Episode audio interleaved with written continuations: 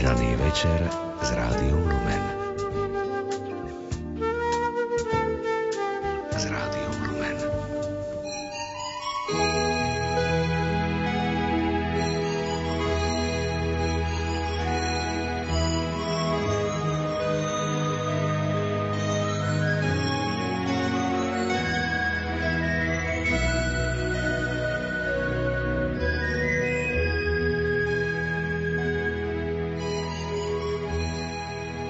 Pápež František v posolstve Urbi et Orbi 25.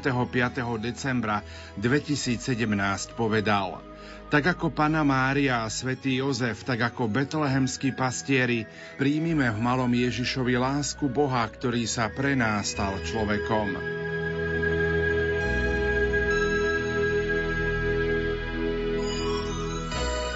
Milí priatelia, v nasledujúcich minútach prepájame do rozhlasovej kaplnky svätého Michala Archaniela v Banskej Bystrici. V rámci predvianočnej rozhlasovej duchovnej obnovy ponúkame eucharistickú adoráciu, ktorú bude viesť monsignor Jozef Jarab zo spiskej kapituly. Účinkujú a spevom doprevádzajú zamestnanci Rádia Lumen. Technicky spolupracujú Peter Ondrejka a Pavol Horňák. Prosme aj svetcov, ktorých máme v rozhlasovej kaplnke. Blahoslavená sestra Zdenka Šelingová, svätý Ján Pavol II, svetá sestra Faustína a blahoslavený Titu Zeman. Orodujte za nás. Poďte s nami, s vašimi myšlienkami. Rádio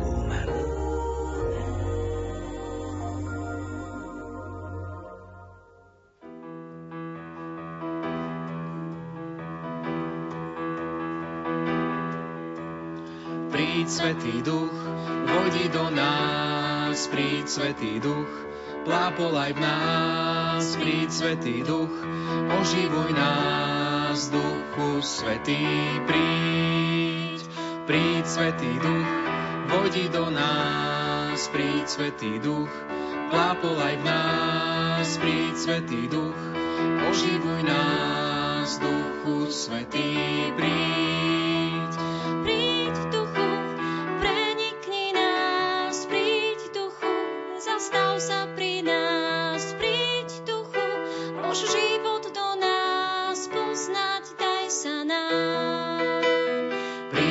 Svetý Duch, vojdi do nás, príď Svetý Duch, plápolaj v nás, príď Svetý Duch, oživuj nás, Duchu Svetý, príď. Príď Ty Duch svetosti, príď Ty Duch múdrosti, príď Ty Duch, Duch lásky, poznať daj sa nám. Príď Svetý Duch, Vojdi do nás, príď Svetý Duch, plápolaj v nás, príď Svetý Duch, oživuj nás, Duchu Svetý, príď. Príď Duchu a zjednoť nás, príď Duchu a naplň nás, príď Duchu a obnov nás, poznať daj sa nám. Príď Svetý Duch, vodi do nás, príď Svetý Duch, plápolaj v nás, príď Svetý Duch, oživuj nás, Duchu Svetý, príď, príď Svetý Duch, vojdi do nás, príď Svetý Duch, plápolaj v nás, príď Svetý Duch, oživuj nás, Duchu Svetý, príď. Sveta Matka Mária Terezia Novická opakane hovorievala. Nezabúdajte, že hostia ukrýva Ježiša, ktorý neustále adoruje svojho väčšného Otca. Jediné, čo spojenie s Ježišom môžeme opravdivo adorovať Boha v duchu a pravde. Adorácia z nás robí spolupracovníkov Boha, lebo nás jednocuje s Kristom v jeho ústavičnej adorácii Otca a v diele vykúpenia ľudstva. S týmto úmyslom, bratia a sestry, začníme v mene Božom svoju adoráciu pred Najsvetejšou sviatosťou. V mene Otca i Syna i Ducha Svetého. Amen. Nebeský oče, Ty si prameň všetkého a každého života. Ako sme prosili aj v piesni, zošli nám svojho Svetého Ducha, aby sme spoznali a čím viac milovali Krista, prítomného v oltárnej sviatosti, ktorý sa za nás obetoval. On je náš pán a majster, priateľ a pokrm, lekár i pokoj.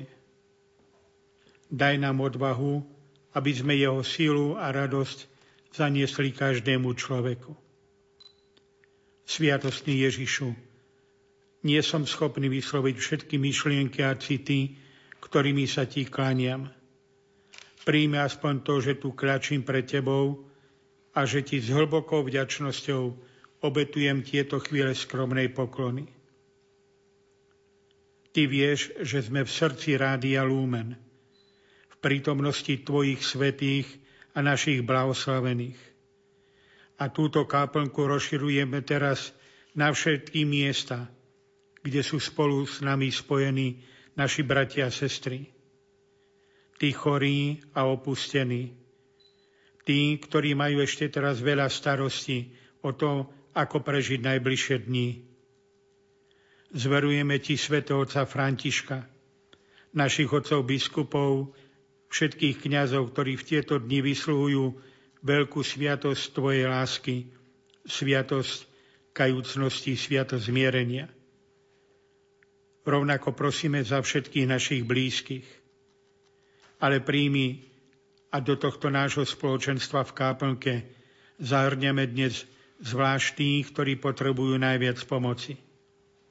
Prosíme, Sviatostný Ježišu, stoj pri všetkých, ktorí v túto chvíľu prichádzajú na tento svet a rodia sa ako malé deti do nášho spoločenstva.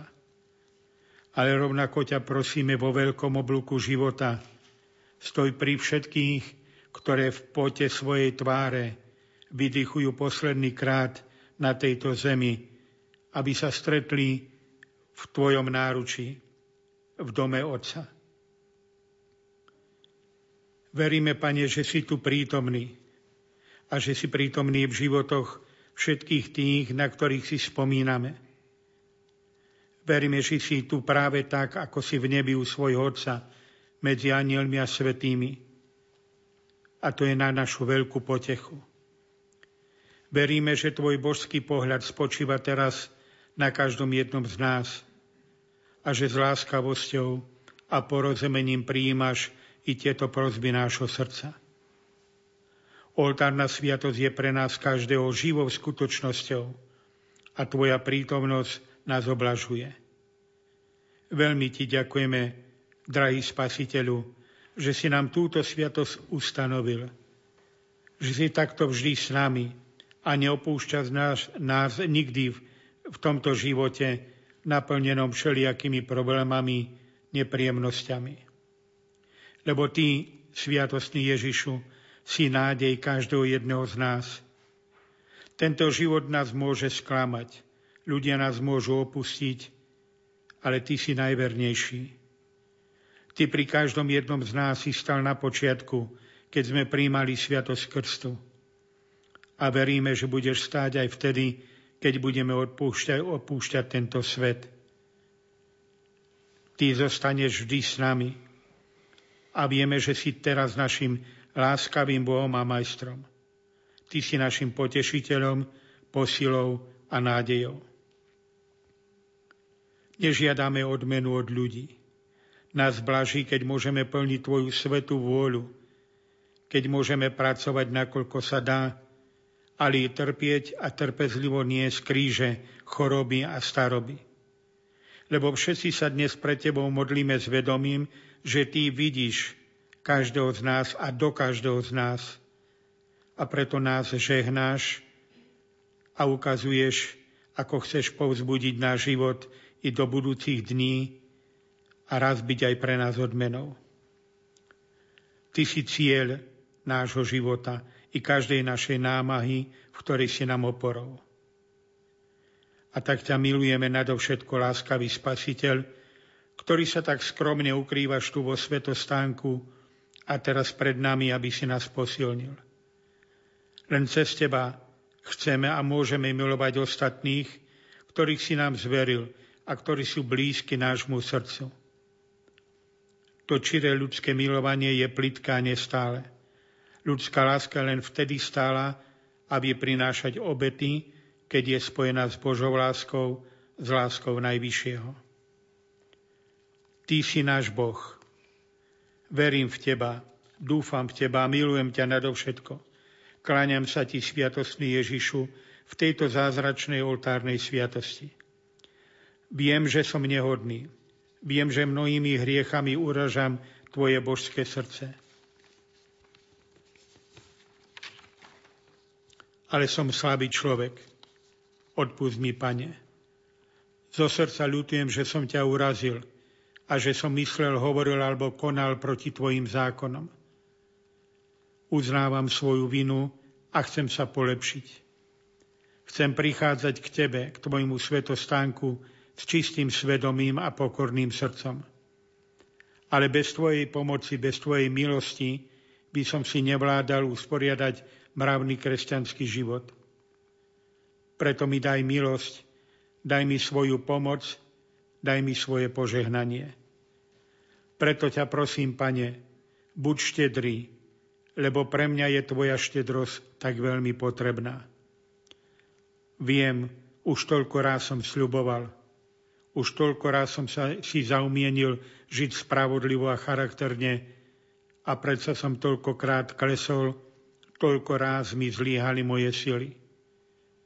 Možno som sa veľmi spoliehal na seba. Preto, Pane, daj mi ešte viac svojej pomoci, ešte viac milosti. Všetko je v Tvojich rukách. Všetko spravuješ, o všetkom vieš a o všetkom rozhoduješ.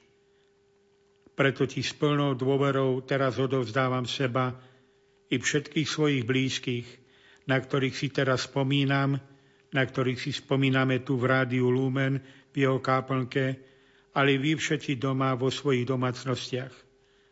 Tých, ktorí nám možno ešte chýbajú a sú možno teraz na cestách. Sprevádza ich, Pane, svojou milosťou a pomocou aby šťastlivo dorazili do svojich príbytkov. Pane, ďakujem Ti za tento veľký dar Tvojej sviatostnej prítomnosti, ktorá obklopuje celý svet a zaplňuje všetky priestory, v ktorých žijú Tvoji ľudia, Tvoje stvorenia. Preto sa Ti klaniam za seba i za nich. Milujem ťa a chcem byť Ti vždy oddaný.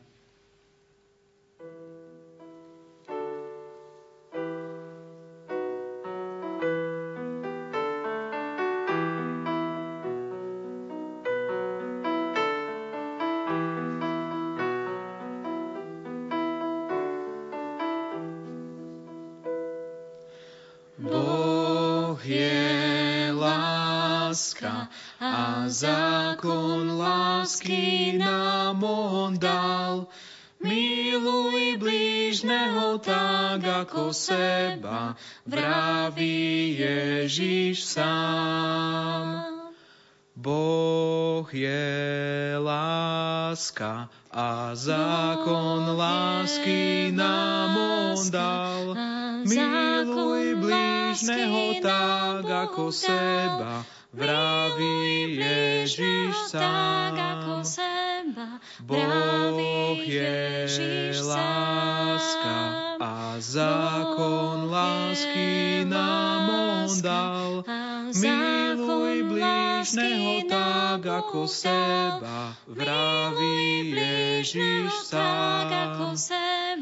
Vraví Ježiš sám.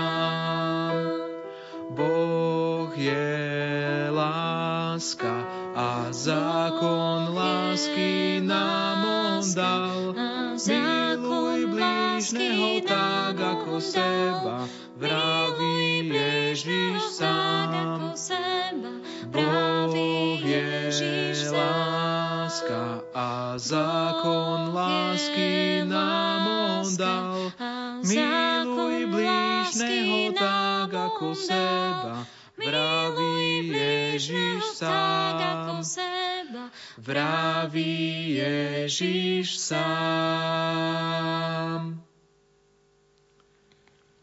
Sviatostný Ježišu, som rád, že sa môžem s Tebou zhovárať a modliť sa aj vo svetle udalosti Tvojho Evanília.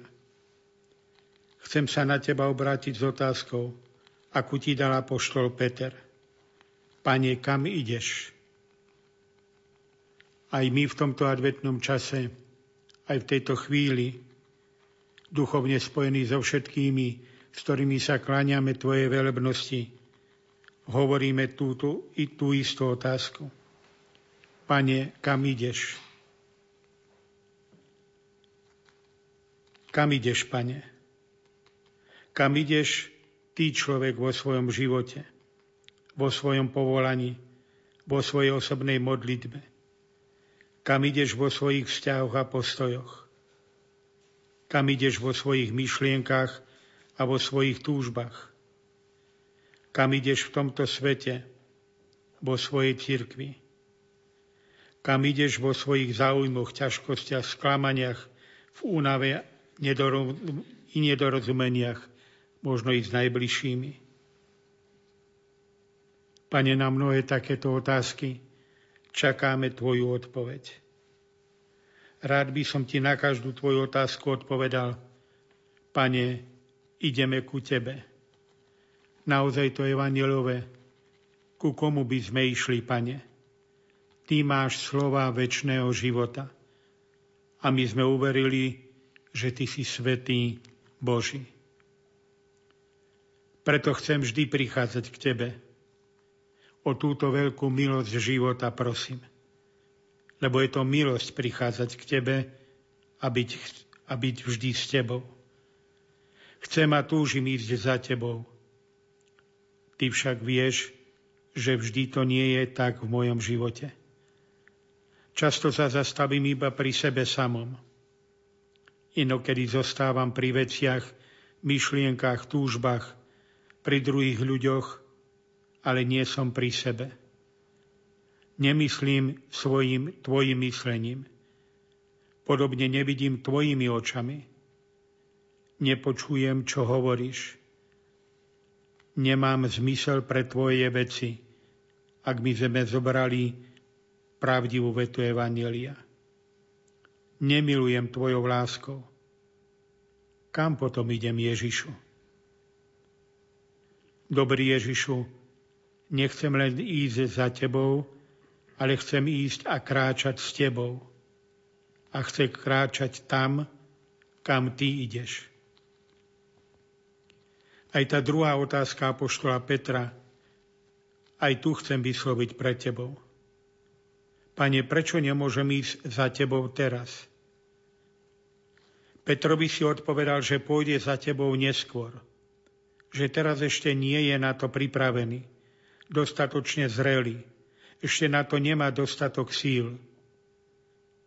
Teraz ťa ešte zaprie, prejde krízou, no neskôr pôjde za tebou. Neskôr položí za teba život a stane sa skalou, hlavou církvy. Pane, neviem, čo Petrovi spôsobili tie slova. Neviem ani, či im veril a či ich bral vážne ale jedno viem, že sa stali pravdou. Tvoje slovo je totiž pravda. Touto otázkou sa obraciaš opäť aj na mňa a spýtuješ sama. Prečo nemôžeš ísť teraz za mnou? Prečo nejdeš teraz tam, kam ja idem? Čo vo mne, Pane, vyvolávajú tieto Tvoje otázky? A zda ma prekvapujú, vzbudzujú vo mne strach a obavu. Veď som Ti zasvetil celý svoj život. Veď hovorím, že som Ti uveril, že ťa nasledujem, že som kresťan, že v Teba verím a že ťa milujem. Neprivádzajú ma Tvoje otázky do rozpakov Usvedčuje ma tvoja otázka z mojej slabosti, nedôslednosti, neochoty, lenivosti. Odkrýva vo mne slabé miesto, moje výhovorky, ktorými ti zdôvodňujem svoj spôsob života, svoje správanie, svoje postoje, ktoré však nie sú zachovávaním tvojho slova, tvojho evanelia, ale skôr sledovaním mojich výhod – môjho prispôsobenia sa Tvojmu slovu na môj vlastný spôsob. Alebo je táto Tvoja otázka darom, ktorý ma učíš, že i za Tebou aj teraz nie je iba záležitosťou mojich vlastných síl, mojich schopností a vlastných rozhodnutí, ale Tvojej milosti a skutočnosti, že bez Teba nič nebudem môcť urobiť.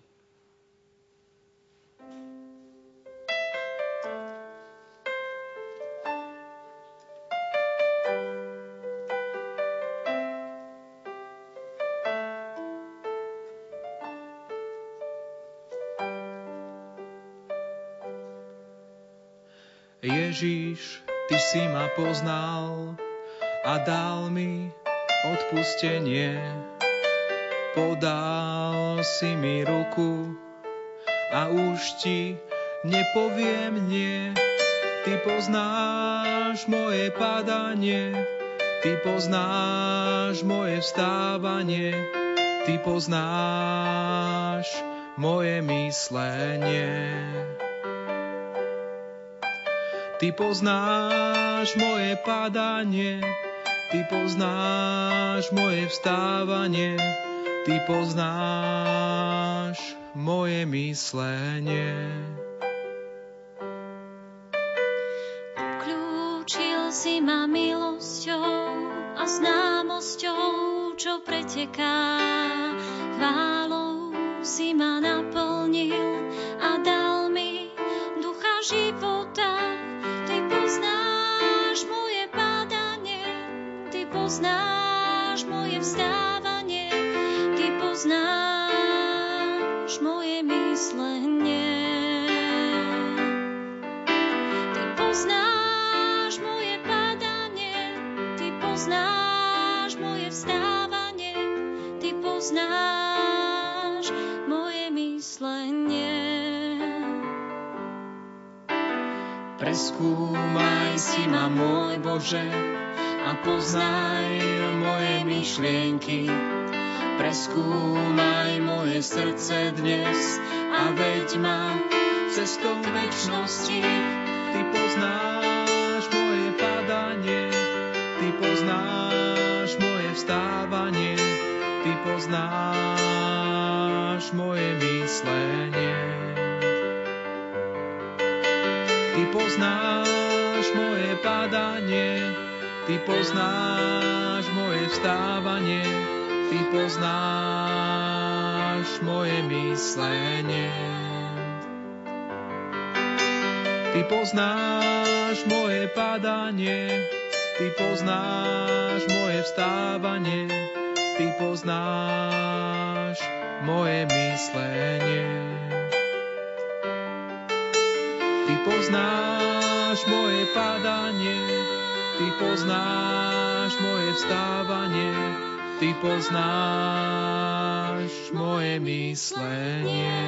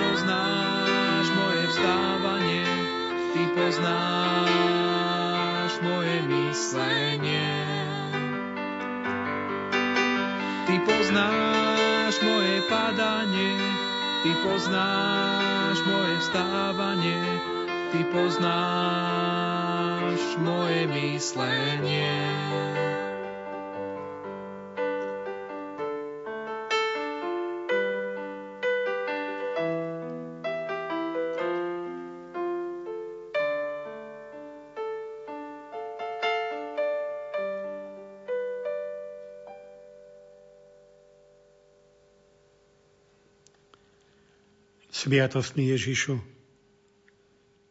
ďakujem Ti za to, že mi pomáhaš pri odpovedi na otázku a pri naplňaní pravdy, Pane, ku komu by sme išli.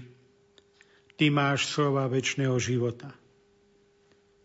Aj my všetci Ti chceme v túto chvíľu poďakovať za to, ako sme to pred chvíľou spievali, že Ty poznáš naše padanie, a my ti ďakujeme za to, že nám dávaš silu a dávaš milosť tomu, aby sme znova aj povstali.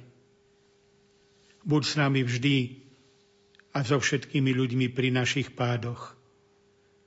A nedaj zlému, aby zvíťazil nad nami. Nad pravdou a dobrom vo svete, v našich rodinách, spoločnosti, v cirkvi.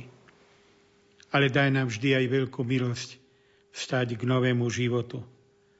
Možno tak po malých krokoch, v každom jednom našom slove prepač, nehnevaj sa, odpusť, ktoré povieme svojim blízkym, ale aj vo sviatosti zmierenia, kde nám dávaš veľkosť svojej lásky v odpustení. Ďakujem ti, Ježišu. Ďakujem za to, že mi dávaš odpoveď na otázky môjho života. Ďakujem ti za tvojho ducha, ktorý mi toto všetko sprostredkuje. Ďakujem ti za skúsenosť tvojej osobnej prítomnosti, na ktorej mi i teraz dávaš účasť. Ďakujem ti, že ma učíš aj týmto, týmito otázkami svojho evanielia a svojej návky odpovedať na to, aký chcem byť. A prosím ťa, Pane Ježišu, Prosím ťa, očistuj ma vždy svojou prítomnosťou, svojim slovom, svojim darom milosti i svojou múdrosťou. Prosím ťa, Ježišu, uč ma svojim slovom aj počas tejto duchovnej obnovy. Prosím ťa, Ježišu, posilňuj ma svojou eucharistickou prítomnosťou, jej duchom, lebo Ty sám hovoríš, telo nič neosoží, iba duch dáva život. Prosím ťa, Ježišu, daj, aby čas slávenia Vianoc poslúžil nášmu veriacemu spoločenstvu, našim rodinám, farnostiam, mestám, obciam, našej vlasti i celému svetu na duchovnú obnovu, v ktorej privítame Teba ako svojho spasiteľa a vykupiteľa. Prosím ťa, Ježišu, daruj mi lásku k Tebe, takú bezhraničnú, bez okolkov, až do konca. Daruj mi silnú vieru v Teba, dôveru v Teba, a tak ma uschopný ísť za Tebou teraz, nasledovať ťa v pokore, v tichu, v dôvere, v Tvojom duchu, v tých možnostiach, aké mám vďaka Tvojej milosti. A dovol mi teraz za nás všetkých, ktorí sme s Tebou duchovne spojení, cez veľkú modlitbu poďakovania Antony Sant Exuperio vysloviť poďakovanie za to, že nás vedieš malými krokmi nášho života. On nazval túto svoju modlitbu vďačnosti vďakou za umenie malých krokov. Neprosím o zázrak, Pane, ale o silu pre všedný život. Nauč ma umeniu malých krokov. Správ ma vynaliezavým a vynachádzajúcim, správ ma sebaistým správny čas. Obdar ma jemnocitom, aby som dokázal odlíšiť prvoradé od druhoradého. Prosím o silu kázne a miery, aby som len tak nepreklzol životom, ale svoje dni si rozumne rozdelil. Aby som neprespal záblesky svetla a vrcholy, aby som si aspoň tu a tam našiel čas na umelecký zážitok. Dovol mi utvrdiť sa v tom, že snívať o minulosti či budúcnosti mi nepomôže Pomôž mi čo najlepšie zvládnuť to, čo je najbližšie. Pomôž mi pokladať práve prežívanú hodinu za najdôležitejšiu. Ochraň ma pred naivnou vierou, že v živote musí ísť všetko hladko. Daruj mi triezve poznanie, že ťažkosti, porážky, neúspechy a sklamania sú prirodzenou súčasťou života – že vďaka ním rastieme a dozrievame. Pripomínaj mi, že srdce sa často stavia proti rozumu. Pošli mi v pravej chvíli niekoho, kto má odvahu povedať mi pravdu, ale s láskou. Chlieb každodenný daj mi pre telo i dušu. Prejav tvojej lásky, priateľské echo a aspoň tu a tam náznak, že budem užitočný. Viem, že veľa problémov sa rieši, rieši nekonaním. Dá by som dokázal čakať a neúspechal veci. Nevždy nechám teba a ostatných dohovoriť. To najdôležitejšie si človek nehovorí sám. To dô, najdôležitejšie mu býva povedané. Ty vieš, ako veľmi potrebujem priateľstvo, daj, aby som dorastol tejto najkrajšej, ale i najťažšej, najriskantnejšej a najnežnejšej záležitosti života. Vnúkni mi pravú chvíľu a práve miesto, kde môžem zanechať balíček dobra, slovami či bez slov. Kde môžem zanechať balíček dobra i v tieto Vianoce – slovami či bez slov skutkami života. Chráň ma, Pane, pred strachom, že by som mohol premárniť svoj život. Nedaj mi to, čo si želám, ale to, čo potrebujem. Nauč ma umeniu malých krokov.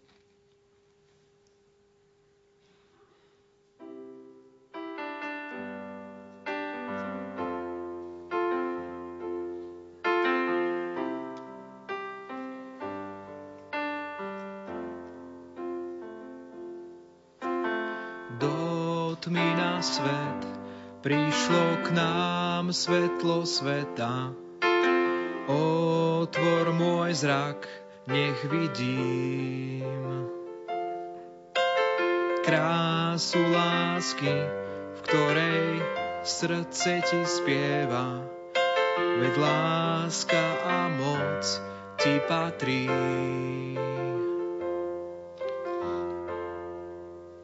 Prišli sme ťa vzývať, prišli sme sa skláňať, prišli sme ti vyznať, si náš Boh, si dokonalá láska, dokonale svetý, dokonale nádherný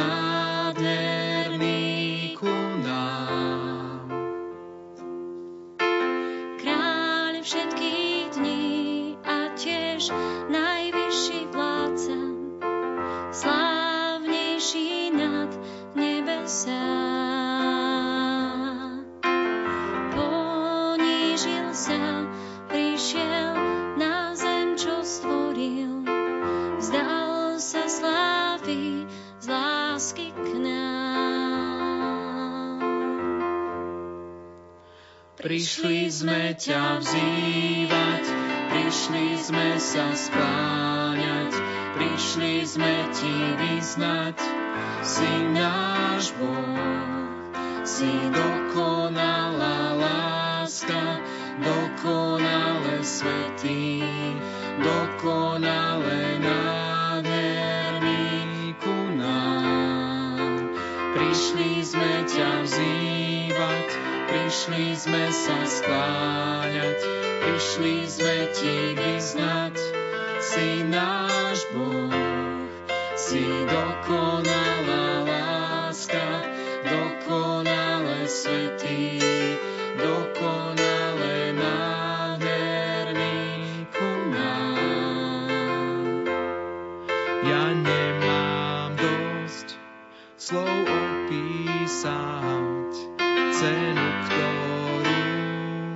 ťa môj hriech stál. Ja nemám dosť slov opísať cenu, ktorú ťa môj hriech stál. Ja nemám dosť slov opísať cenu, ktorú ťa môj hriech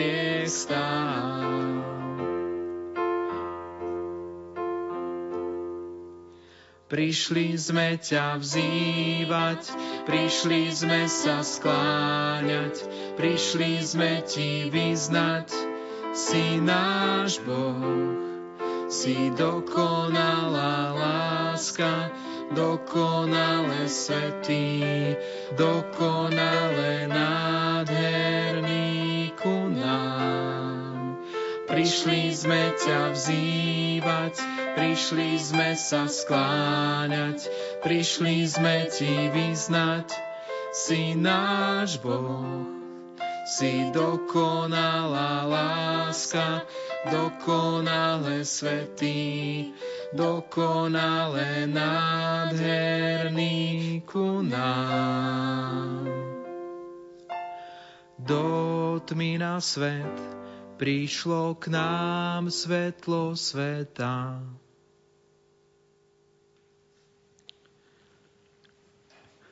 Si dokonalá láska, sviatostný Ježišu. Si dokonale svetý, čo si uvedomujeme aj v tejto káplnke pred Tvojou sviatosťou lásky. V spojení so všetkými svetými, ktorých relikvie nás obklopujú a ktorých láska prechádza cestujú sviatostnú milosť aj do života každého z nás, aj do tých, ktorí sa ti kláňajú teraz vo svojich príbytkoch, domácnostiach, v sociálnych ústavoch, nemocniciach, možno aj väzeniach, za volantmi aut, možno vo vlaku. Ľudí všade a na každom mieste, s ktorým si ty každý spojený, lebo si dokonalá láska a dokonale svety. Za túto tvoju lásku a svetosť ti, Pane, ďakujeme. A vďaka i za tvoju pomocnú ruku, ktorú k nám neustále vystieraš, vďaka ti za to, že nás miluješ napriek našej úbohosti a nevďačnosti. Vďaka ti za lásku, ktorou nás obklopuješ i vtedy, keď my ťa prestávame milovať a keď zabúdame na teba. Ďakujem ti, Pane Ježišu, za všetky dary a dobrodenia, najmä za to, že si sa stal pre nás človekom, aby si každému z nás otvoril nebo a prinavratil nám Tvoje stratené priateľstvo na ceste k nemu. Ďakujem Ti za to, že s nami zostávaš vo sviatosti Eucharistie. Ďakujem Ti za prítomný život, ale i za dar väčšného života, ktorý do každého jedného z nás je už vložený cez milosť sviatosti krstu a cez ostatné sviatosti v cirkvi. Vďaka Ti, Bože, za všetky dary, za lásku, radosť, slnko, úsmev, hudbu, za krásne piesne, za všetko krásne na svete, čo si pre nás stvoril. A v túto chvíľu Ti ďakujeme aj za blížiace sa Vianoce, ktoré toľkých, hlavne naše deti a malých, obdarujú veľkým úsmevom a radosťou. Ale i nám všetkým prinesú radosť zo spásy. Lebo takto spievame aj v hymnickej piesni Vianoc, Ticha noc. Božský rozsieva v jasličkách tam, bije záchrana hodina nám, v Tvojom zrodení Boh Syn, Ježiško, láska Boh Syn. Preto spolu so všetkými svetými, ktorí nás obklopujú a sú našimi pomocníkmi na ceste, chceme v tejto káplnke svetom Michala Archaniela aj prosiť modlitbou. Svetý Michal Archaniel, bráň nás boji, buď nám ochrancom proti zlobe a úkladom diabla. Pokorne prosíme, nech mu Boh ukáže svoju moc. A ty, knieža nebeských zástupov, Božou mocou zažen do pekla satana a iných zlých duchov, ktorí sa na skazu duši potulujú po svete. Sláva Otcu i Synu i Duchu Svetému.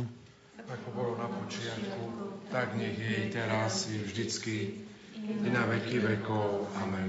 Sláva Otcu i Synu i Duchu Svetému. Ako bolo na počiatku, teraz i vždycky, i na veky vekov. Amen. Sláva Otcu i Synu i Duchu Svetému ako bolo na počiatku, tak nech je teraz, i vždycky, i na veky vekov. Amen. Ctíme túto sviatosť slávnu, zbožne skloňme kolena. Bohoslužbu starodávnu, nahrať nová vznešená. Pomôž zmyslom, ktoré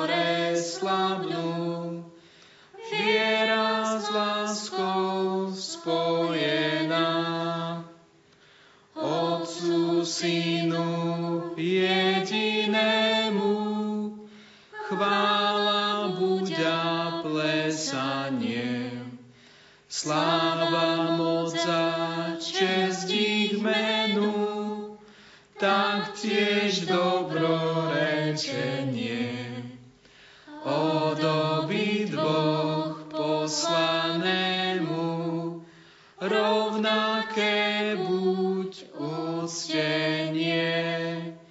Amen.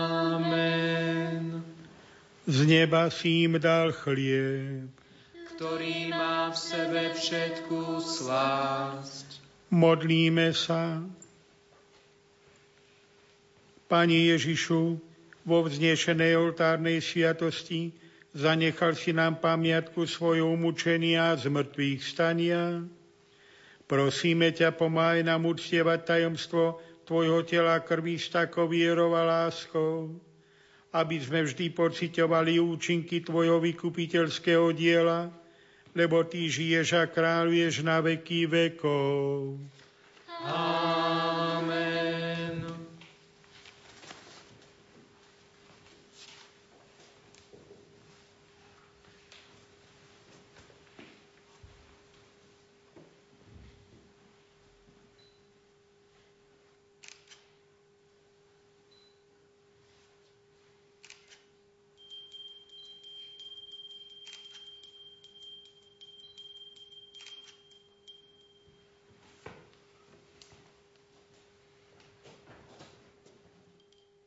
Milí poslucháči, v uplynulých minútach sme vám v rámci predvianočnej rozhlasovej duchovnej obnovy ponúkli eucharistickú adoráciu, ktorú viedol monsignor Jozef Jarab zo spiskej kapituly.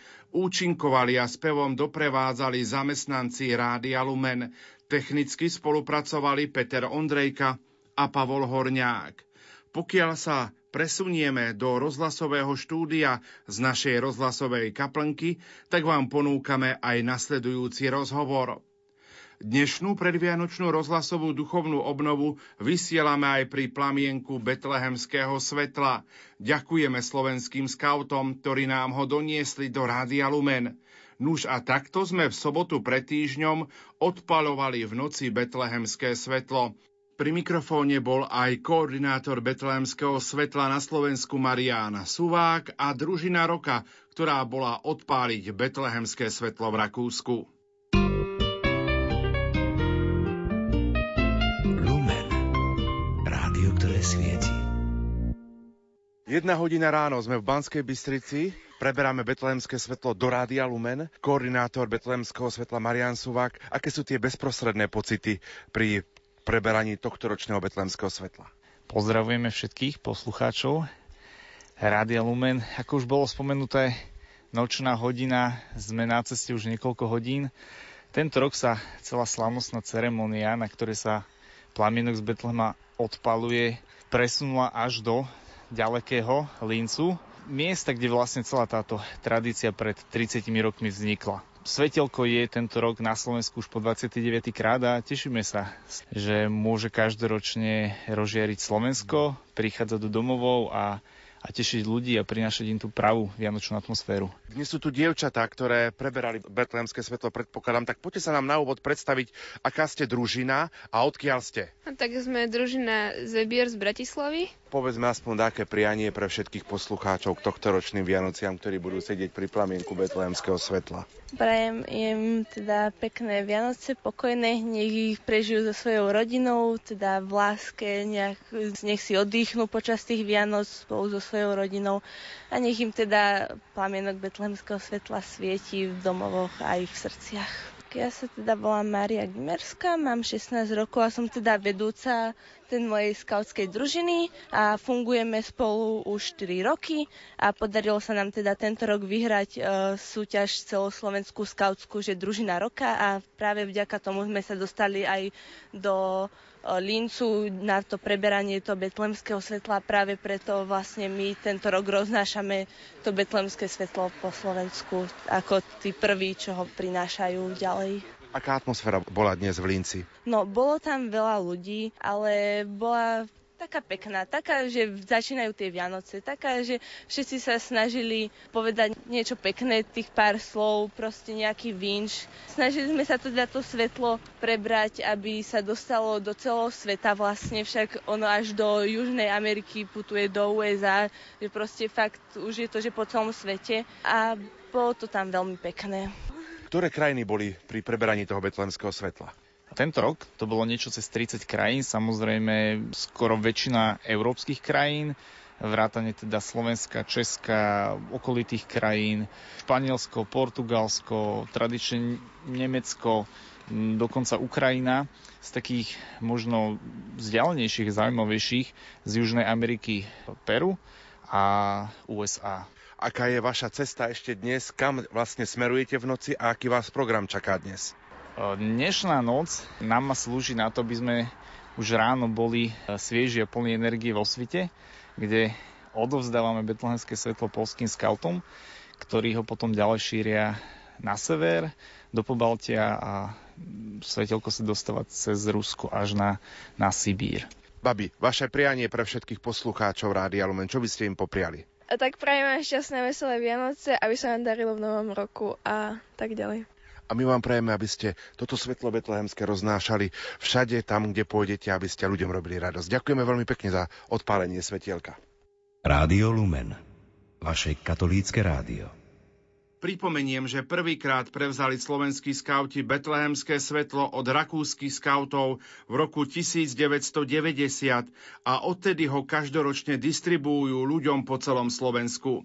Tradične ho odpalujú na ekumenickej slávnosti, kam ho prinesie z baziliky narodenia pána v Betleheme dieťa svetla, rakúske dievča alebo chlapec, ktorí toto vyznamenanie získali za svoje príkladné správanie a ochotu pomáhať druhým. Tento rok je to už 30 rokov od prvého odpálenia a celá slávnostná ceremónia sa presúva z Viedne do Lincu, mesta, kde sa novodobá tradícia betlehemského svetla začala. Ak sa pozrieme do histórie, tradícia betlehemského svetla v Európe vznikla už v roku 1099, v období krížových výprav. Jeden člen výpravy, mladý muž z talianského mesta Florencia, slúbil, že ak prežije výpravu, prinesie domov plamienok z väčšného svetla, ktorý horí v Betleheme. Svoj sľub dodržal a na Vianoce v roku 1099 sa vrátil do Florencie so zapálenou sviecou, ktorej plamienok pochádzal z Betlehema. Sviecu umiestnili v kostole a odtiaľ si ostatní obyvatelia Florencie brali svetlo do svojich domovov. Táto tradícia pretrváva dodnes a betlehemské svetlo sa takto stalo symbolom nádeje, lásky a porozumenia. Svetlo sa zajtra vydá na svoju tohtoročnú púť vlakmi po Slovensku. Začne to rýchlikom R811 Sitno, ktorý z Bratislavskej hlavnej stanice vyrazí 4 minúty po 8 hodine ranej s príchodom do Košic o 14 hodine 37 minúte. Po viac ako 13 hodinách a takmer 2300 kilometroch cestovania dorazí večer o 21. hodine 7 minúte do svojej poslednej zástavky do Prešova osobným vlakom 9120. Viac povie opäť Marian Suvák v nasledujúcom telefonickom rozprávaní. Ešte tento deň priniesli skautky z Bratislavy Svetlo na Slovensko, ktoré putovalo naprieč krajinou aby sme ho mohli nasledujúce ráno odovzdať vo svite skautom z Polska a v Užhorode zase ukrajinským skautom. Nasledujúci deň v nedelu prijal na námestí svetov Egidie v Poprade Betlehemské svetlo prezident Slovenskej republiky pán Andrej Kiska. Plamienok z Betlehema priniesli skauti počas víkendu a rovnako v priebehu tohto týždňa stále prinášajú ľuďom do kostolov v slovenských mestách. Keďže betlehemské svetlo sa šíri osobným odovzdávaním zo sviečky na sviečku, tak neustále putuje ďalej do ďalších kostolov a na ďalšie miesta, kde je v dispozícii ľuďom, ktorí si ho môžu priniesť domov, aby rozžiarilo aj ich domácnosť. Toľko k prvému tohtoročnému víkendu, kedy svetelko z Betlema zavítalo na Slovensko už po 29. krát. Tento víkend majú členovia slovenského scoutingu v pláne hlavnú distribúciu po Slovensku, kedy sa v sobotu 22. decembra už od skorého rána rozbehnú vlaky od západu na východ aby priniesli po takmer troch desiatkách vlakových trás svetlo z Betlehema do viac ako 330 miest za obcí.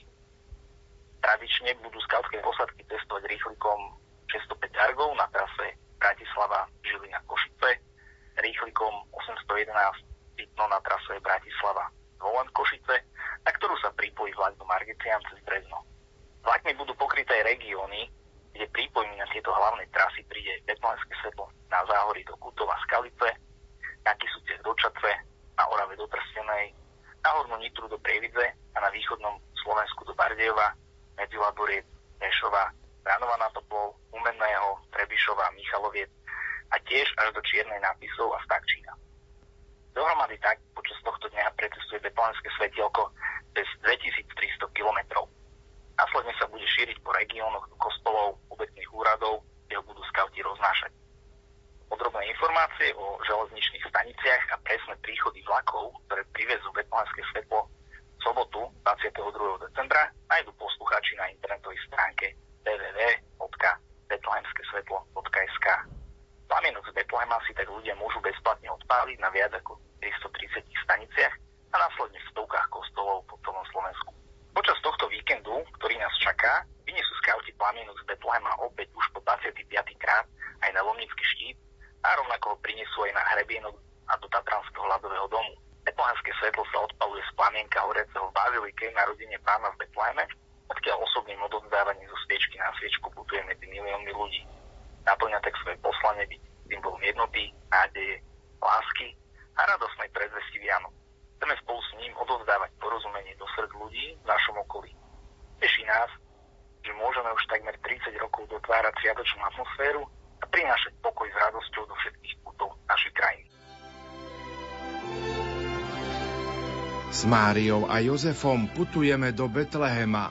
Nech nás oni sprevádzajú na našej ceste života aj počas Vianoc, lebo oni mysleli viac na iných ako na seba. Špirituál z kňazského seminára v Badíne Ľubomír Grega. V tomto mariánskom postoji môžeme povedať, že je ukryté tajomstvo vianočného blahoslavenstva, ktoré spočíva v tom, že dokážeme trochu zabudnúť na seba a o čo si viac myslieť na iných. Požehnaný zvyšok cesty do Betlehema. A nezabudnite, prechádza sa cez domy tých, ktorí toho majú menej ako my.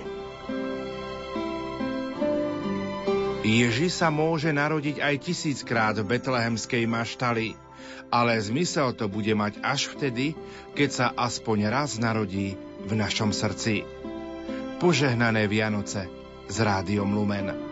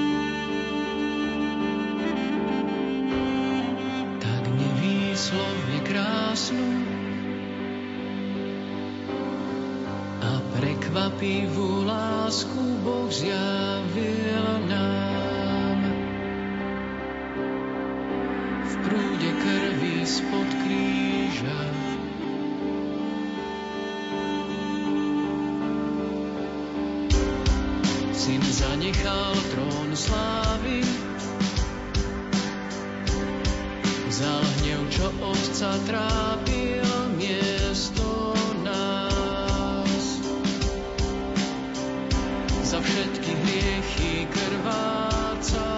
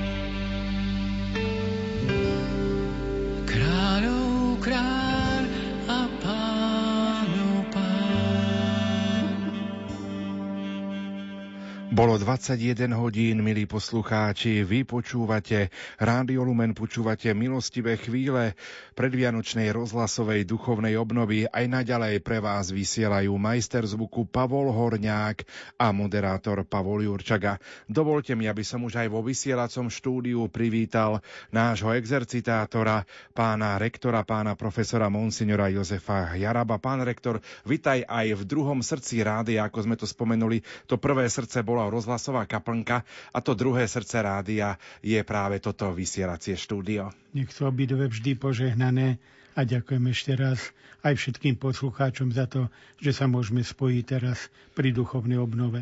Vysielame pri plamienku Betlehemského svetla. Ďakujeme skautom, že nám ho doniesli. Pozdravujeme zo zasneženej Banskej Bystrice na celé Slovensko, aj do sveta, ak nás počúvate prostredníctvom internetu. A ja pripomeniem kontakt do štúdia, ako vy prežívate tieto milostivé chvíle. Máte možnosť písať prostredníctvom SMS-iek 0911 913 933 a 0908 677 665 mailová adresa lumen zavináč lumen.sk Ak nás počúvate zo zahraničia, ozvite sa nám, dajte nám vedieť, že sme vašimi spoločníkmi a môžete komentovať aj na statuse na Facebooku. Pán rektor, je to posledný víkend pred Vianocami. V pondelok budeme sláviť štedrý deň, budeme sláviť Vianoce. V mnohých farnostiach vrcholia predvianočné sveté spovede Sviatosti zmierenia. Ako by sme mohli pozbudiť našich poslucháčov, aby napríklad e, zajtra alebo v nedelu využili tento čas aj na Sviatosť zmierenia? Áno, to je dobrá poznámka, lebo aj k tejto duchovnej obnove, tak ako ku každej obnove v živote človeka patrí sviato zmierenia ako svoje stretnutie tak s Bohom, ako aj s ľudskými bratmi a sestrami. A v túto chvíľu vidím tak všetkých mojich kňazských spolubratov, rovnako ako otcov biskupov, ako v tieto dni vysluhujú s veľkou láskou aj vďačnosťou Pánu Bohu za tento dar, ktorý sme v kniastve prijali, práve túto sviato zmierenia. Preto možno k nej aj našich poslucháčov ktorí ešte túto sviatosť neprijali, povzbudiť k tomu, aby využili zajtrajší deň alebo najbližšiu nedelu, teda už štvrtú adventnú nedelu ku prijatiu tejto sviatosti zmierenia. A potom tučnosť kajúcnosti a čnosť pokánia, aby sme každodenne žili aj počas Vianočných sviatkov a to práve v tej dobrote svojich srdc. Dnes vysielame do neskorej noci pre tých, ktorí zajtra si budú plánovať svoj program. Nezabudnite, že zajtra predvianočná rozhlasová duchovná obnova začína už o 15. hodine. Pán rektor, teraz je ten čas, aby sme chvíľu pred úvahami, ktoré máš pripravené pre nás a pre našich poslucháčov, začali práve modlitbou. Rád použijem starobilú modlitbu církví, ktorým, e, ktorými sme začínali aj v seminári, veľmi často sme sa ju modlili. Všemúci Bože, predchádzaj naše konanie svojim vnúknutím a sprevádzaj ho svojou pomocou, aby sme všetky podujatia i túto duchovnú obnovu, ktorú teraz konáme, s Tebou začínali a s Tvojou pomocou dokončili skrze Krista nášho Pána. Amen.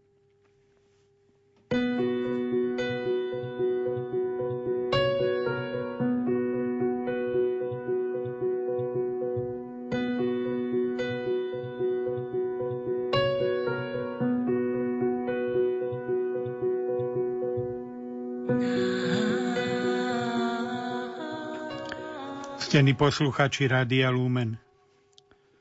Dovolte mi začať jedným silným zážitkom, ktorý mám tak z Bratislavského seminára počas svojich štúdií, ako aj potom zo seminára v Spišskej kapitule. Keď totiž liturgický sprievod semináristov sa chystá na Svetomšu do katedrály v nedele alebo sviatky, vtedy ceremonár na počiatku celého tohto sprievodu povie veľmi silným hlasom – procedamus in pace. Odpoveď na to je in nomine Christi Amen. Poďme v pokoji v mene Kristovom. Aj túto našu duchovnú obnovu zverujeme na ceste života Ježišovi. V jeho mene sme začali svetovom show, adoráciou a teraz dovolte, aby sme spolu pokračovali úvahami a reflexiami nad tým, čo nám prináša život – hlavne náš duchovný náboženský život. Chceme sa pozrieť na svoj život cez niektoré skúsenosti, znaky, reálie alebo javy alebo fenomény. S nimi budeme a chceme zreštaurovať obraz svojho duchovného života, ale aj ten ľudský obraz. Preto radšej by som použil prirovnanie, ktoré má východná tradícia, kde ikony sa nemalujú, ale píšu. Písanie ikon má svoj silný duchovný kontext. To nie je len o talente vedenia štetca, ale o podklade modlitby, rozímania a ticha, ktorú majster ikony do obrazu vklada. Práve odtiaľ je duchovná sila ikon. My hľadáme aj v tejto duchovnej obnove túto silu nášho obrazu života, náboženského i ľudského, tak vo vzťahu k Bohu ako k našim blížným, ale aj na samých k sebe a Boh nášho života, ktorý nás sprevádza, nech stojí aj teraz pri nás. Rád použijem na to aj prozbu Romana Gvardinyho jeho známej modlitby. Všemovci Bože, neprestajne sa prijímam z Tvojich rúk. To je moja pravda a moja radosť. Ústavične sa pozeráš na mňa a ja z tohto pohľadu žijem. Ty si môj stvoriteľ a moja spása.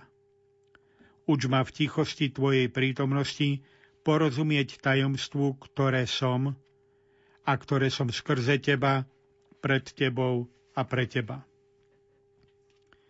Všetci, ktorí sme cestovali v minulosti, a ešte nebolo to známe GPS, teda navigačný systém, sme často museli zastaviť v uliciach napríklad veľkomiest, Spomínam si na svoje cesty po roku 1990 napríklad do Viedne a pýtali sme sa na ulicu, kde je. Často sme aj poblúdili. Dnes navigačný systém v mobile alebo v aute bezpečne dovedie toho, ktorý ho má, k cieľu. Súradnice je termín zo zemepisu kartografie geodézie, cestovného ruchu, turizmu cestovania – ale rovnako aj z Biblie, zo Svetého písma, kníh a diel autorov duchovnej literatúry.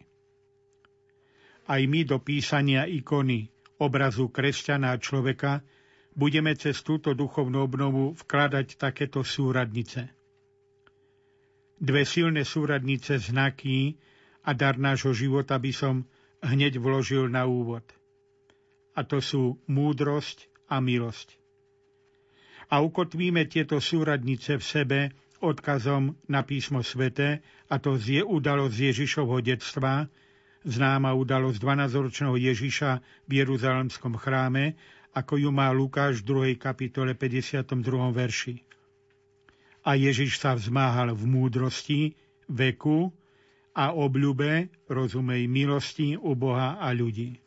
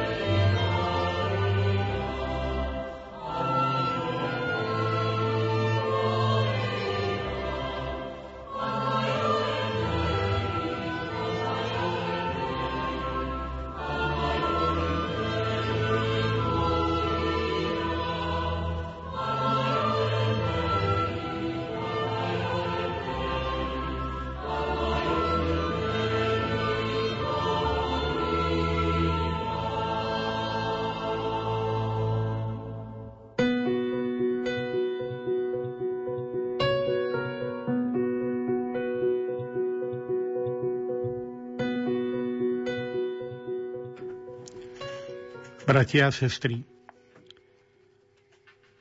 chcem vám i sebe ponúknuť teraz ako rám okolo obrazu nášho života, ktorý sa pokúšame teraz cez duchovnú obnovu zreštaurovať, tie jeho štyri základné strany, ktoré som nazval 4x S. Stíšenie, sviatosť, spoločenstvo a svedectvo. K tomu prvému stíšeniu tam patrí počúvanie slova, dar modlitby, zapojenie rozumu, vôle i emócií, reflexia Božieho slova, ako napríklad teraz robíme, ale je udalosti života vo svetle Božieho zjavenia. K modlitbe nám katechizmus katolíckej cirkvi odpoveda výrokom svätej Terezie od dieťaťa Ježiša, svätej Terezie z Lízie. Ona napísala, pre mňa je modlitba vzletom srdca, jednoduchým pohľadom na nebo, výkrikom vďačnosti a lásky, a to tak v skúške i v radosti. Modlitba je Boží dar. Je povznesenie duše k Bohu, ale i prozba k Bohu o vhodné dobrá. Z akej pozície hovoríme, keď sa modlíme? Zvýšok našej pýchy a našej vlastnej vôle, alebo z hlbín, ako hovorí Žalm 130, 130 poníženého a skrúšeného srdca. Kto sa ponížuje, bude povýšený. Poníženosť je teda základom modlitby aj každého stíšenia. My nevieme ani to, za čo sa máme modliť, ako treba, hovorí svätý Pavol v liste Rimanom. Poníženosť je predpokladom, aby sme dostali nezaslúžený dar modlitby. Dostať dar modlitby. Lebo človek je pred Bohom žobrákom, doplňa katechizmus. Naša duchovná obnova sa koná už vo vianočnej sviatočnej atmosfére, ktorá je plná veľkej radosti z narodenia Spasiteľa. Oslavujeme tajomstvo vtelenia a narodenia a jeho ozvena sa šíri v celej liturgii Vianočných dní. Je to tajemstvo svetla, ktoré ľudia všetkých čias môžu na novo zažiť vo viere a v modlitbe. Práve prostredníctvom stíšenia a daru modlitby sa stávame schopný schopnými približiť sa k Bohu, a to vnútorným, intimným spôsobom. Toto je silná výhoda v tieto dni, hlavne našich starých, chorých, ktorí majú dosť času. Vrúcne ich z tejto, v tejto chvíľu pozdravujem a ďakujem im za všetky modlitby, aj za kríže a ťažkosti, ktoré znášajú. Ďakujem im za ošuchané rúžence, ktorým na konci života vkladáme do truhly a za ošuchané strany kníh, ktoré o niečom svedčia. Vianočný čas je príležitosťou vidieť, ako modlitba vstúpila do života samotnej svetej rodiny z Nazaretu. Nazarecký dom je školou samotnej, je školou modlitby – v ktorej sa môžeme naučiť počúvať i meditovať, vstúpiť do hlbokého zmyslu zjavenia Božieho Syna, nasledujúc príklad Márie, Jozefa a Ježiša. Niekoľko podnetov ohľadom modlitby a vzťahu s Bohom môžeme práve prostredníctvom Svetej rodiny objaviť v evaneliových rozprávaniach o Ježišovom detstve. Môžeme začať udalosťou Ježišovho obetovania v chráme. Svet Lukáš hovorí, že Mária a Jozef, keď uplynuli podľa Mojžišovho zákona dní ich očisťovania, priniesli ho do Jeruzalema, aby ho predstavili pánovi. Mária je neprekonateľným príkladom kontemplácie Ježiša. Synova tvár jej patrí aj osobitným spôsobom, pretože sa zrodila práve v jej lone a z nej si vzala aj svoju ľudskú podobu kontemplácii Ježiša sa nik nedokázal venovať s takou vytrvalosťou ako Mária. Pohľad jej srdca je na neho upretý už v momente zvestovania, keď ho počne z Ducha Svetého. Žije s očami uprenými na Krista a každé z jeho slov uchováva ako poklad. Svetý Lukáš hovorí, Mária zachovávala všetky tieto slova vo svojom srdci a premýšľala o nich. Takto evangelista opisuje Márin postoj k tajomstvu vtelenia. Postoj, ktorý jej zostane počas celého života. Tento obraz Márie, ktorý máme od svätého Lukáša, nám ukazuje Máriu ako vzor každého veriaceho, čo zachováva v pamäti Ježišove slova a skutky a premýšľa o nich. Toto premýšľanie je vždy pokrokom v poznaní Ježiša. Marína schopnosť žiť z pohľadu na Boha je nákazlivá, lebo je na prvý pohľad ľahká. Svetý otec František to vyjadril dvomi slovami. Kráčala a spievala.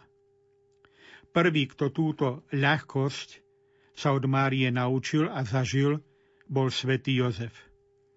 Jeho pokorná úprimná láska k svojej snúbenici a rozhodnutie spojiť svoj život so životom Márie vtiahlo a voviedlo aj jeho do výnimočnej blízkosti s Bohom.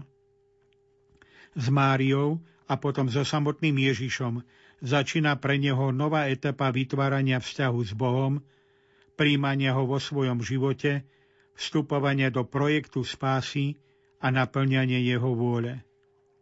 Spolu s Máriou vychovávala Ježiša k modlitbe. A je tu ešte udalosť, pri ktorej vidíme svetu nazareckú rodinu spojenú pri modlitbe. Ježiš, keď mal 12 rokov, ide so svojimi rodičmi do Jeruzalemského chrámu. Túto udalosť, ako zdôrazňuje svätý Lukáš, táto sa odohrala v rámci púte. Púť je náboženský prejav živený modlitbou. Tento prejav však zároveň sám modlitbu vyživuje. Hebrejská rodina, tak ako rodina kresťanská, sa modlí v intimite vo vnútri svojej domácnosti ale modlí sa aj v spoločenstve s ostatnými, napríklad v kostole, v spoločenstve modliacich sa e, v domoch, pretože sa poklada za súčasť Božieho ľudu, ktorý je na ceste. A púť vyjadruje práve toto, byť na ceste ako vlastnosť Božieho ľudu. Bratia, sestry, kvôli týmto skutočnostiam, ktoré sme tu vo svetle Evangeliových správ reflektovali, je svetá rodina ikonou, obrazom domácej církvy, ktorá je povolaná k spoločnej modlitbe, k stíšeniu. Rodina je domácou církvou a musí byť prvou školou modlitby. V rodine sa deti od najmladšieho veku môžu učiť vnímať zmysel pre Boha. Vďaka vyučovaniu a dobrému príkladu svojich rodičov, vďaka atmosfére a výchove starých rodičov, ktorým podľa skúseností mnohých z nás je bližšia výchova v zmysle Márínho, kráčala a spievala. Preto je dobré, že naše mamy a staré mamy kráčajú vedľa svojich detí a spievajú im. Ale to je úloha aj otcov a všetkých nás, veriacich v cirkvi aj vo svete. Žiť, kráčať a spievať v atmosfére Božej prítomnosti, a tak písať ikonu svedectva svojho kresťanského života aj pre chvíle stíšenia. Autenticky kresťanská výchova nemôže existovať bez skúsenosti s modlitbou. Ak sa človek nenaučí modliť v rodine, bude pre neho veľmi ťažké, aby zaplnil túto medzeru. Mali by sme sa znovu pokúsiť objaviť krásu spoločnej modlitby v rodine – aby sme sa tak stali jedným srdcom a jednou dušou a jednou skutočnou rodinou. Na tomto mieste, ako som už vyššie spomenul, rád by som poďakoval všetkým starým rodičom, chorým a starým ľuďom za ich modlitby a obety.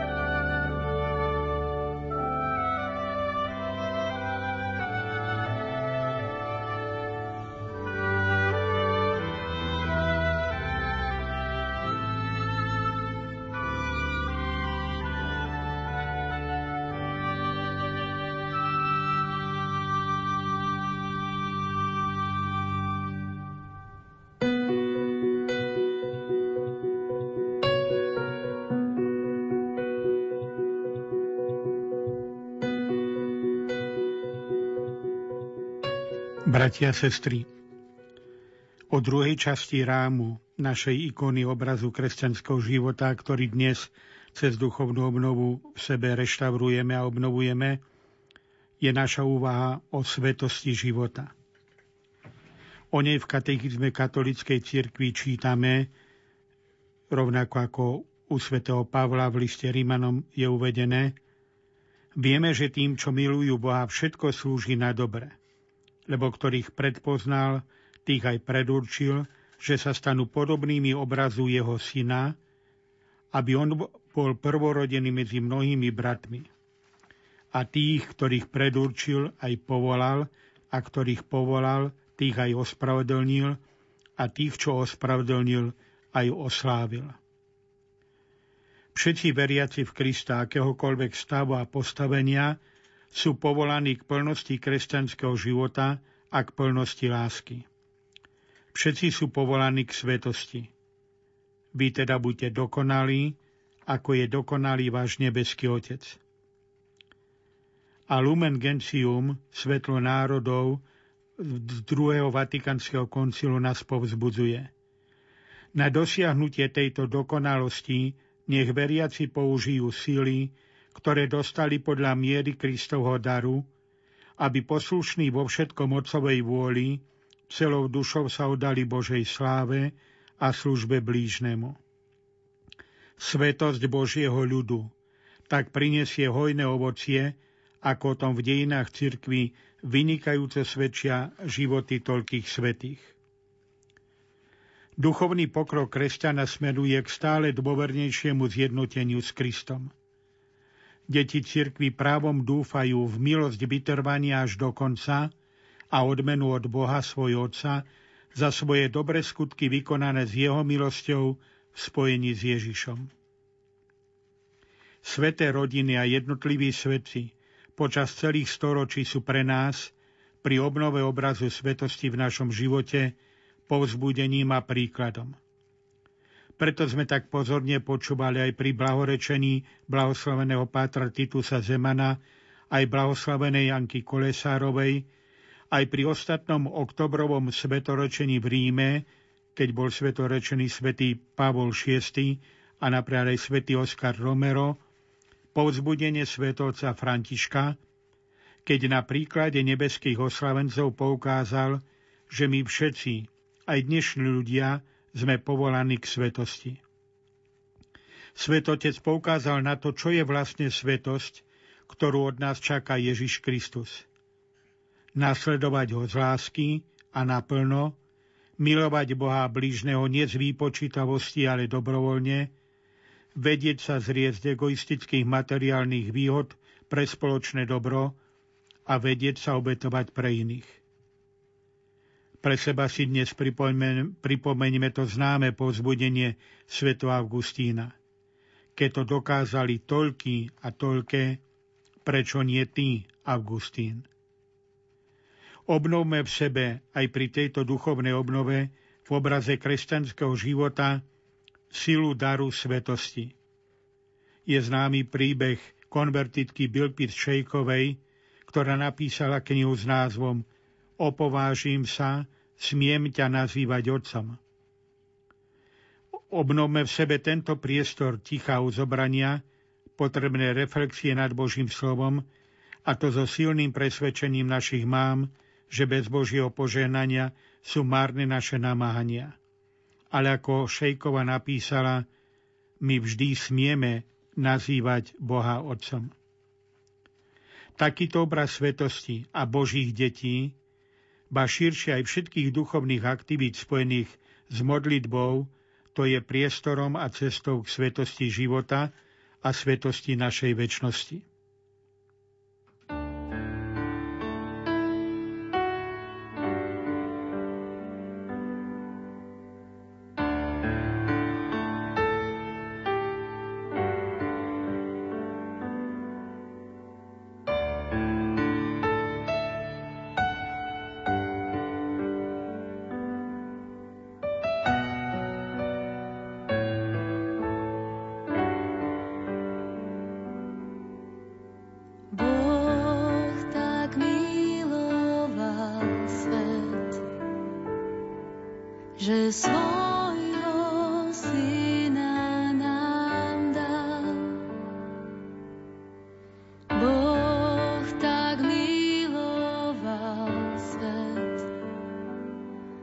Že svoj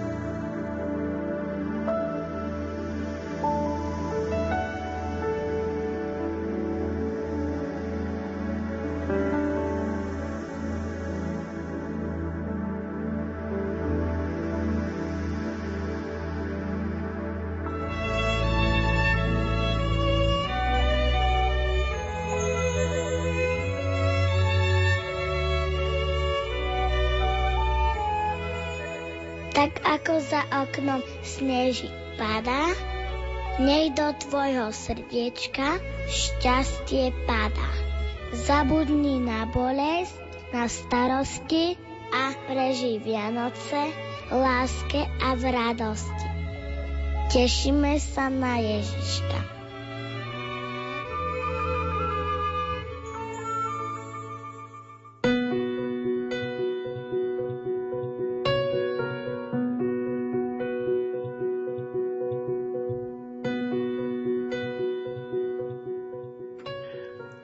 Tretou časťou rámu, milovaní bratia a sestry, je naše uvažovanie nad fenoménom spoločenstva, znakom, javom spoločenstva.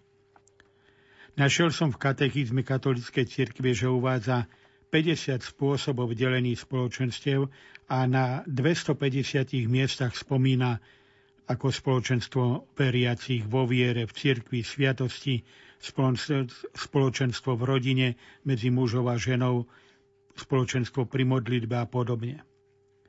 Základ všetkých tvoria tri základné priestory. Spoločenstvo s Bohom, naše, moje, tvoje, s ľudskými bratmi a sestrami a spoločenstvo, ktoré je lepšie nazvať harmóniou alebo súladom nášho osobného ja. Všimnime, všimnime si to prvé – spoločenstvo človeka s Bohom, katechizmus katolíckej cirkvi definuje ako túžbu po Bohu. Túžba po Bohu je vpísaná do srdca človeka. Známa veta sveto Augustína Pre seba si nás stvoril Bože a nespokojné je srdce človeka, kým nespočinie v Tebe. Človek je stvorený teda Bohom a pre Boha. Boh neprestajne priťahuje človeka k sebe a jedine v Bohu nájde človek pravdu a šťastie, ktoré neprestane hľadá. Konštitúcia druhého Vatikánskeho koncilu Radosť a nádej píše, že najväčší dôvod ľudskej dôstojnosti spočíva v povolaní človeka do spoločenstva s Bohom. Najvyšší dôvod našej dôstojnosti je pre naše spojenie s Bohom. Človek je už od začiatku svojho jestvovania pozvaný k dialógu s Bohom. Veď jestvuje iba preto, že ho Boh z lásky stvoril a stále ho z lásky udržiava. A žije naplno podľa pravdy, iba ak túto lásku slobodne uznáva a odovzdáva sa svojmu stvoriteľovi.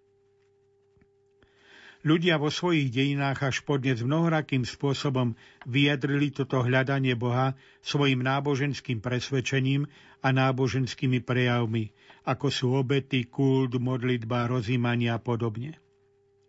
Lenže človek môže na toto dôverné a životné spojenie s Bohom aj zabudnúť, môže on nedbať, ba výslovne ho odmietnúť.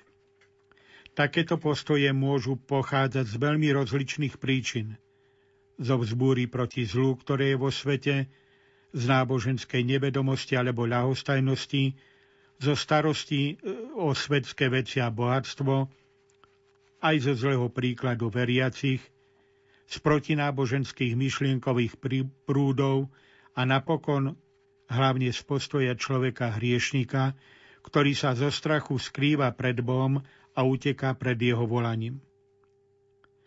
Svojho času vyvolala v európskom priestore rozruch kniha Andre Frosarda. Mala takýto názov Boh jestvuje, ja som sa s ním stretol. Preložená aj do slovenského jazyka. Kniha je bibliografickým svedectvom mladého Francúza, ktorého otec svojho času bol generálnym tajomníkom komunistickej strany Francúzska.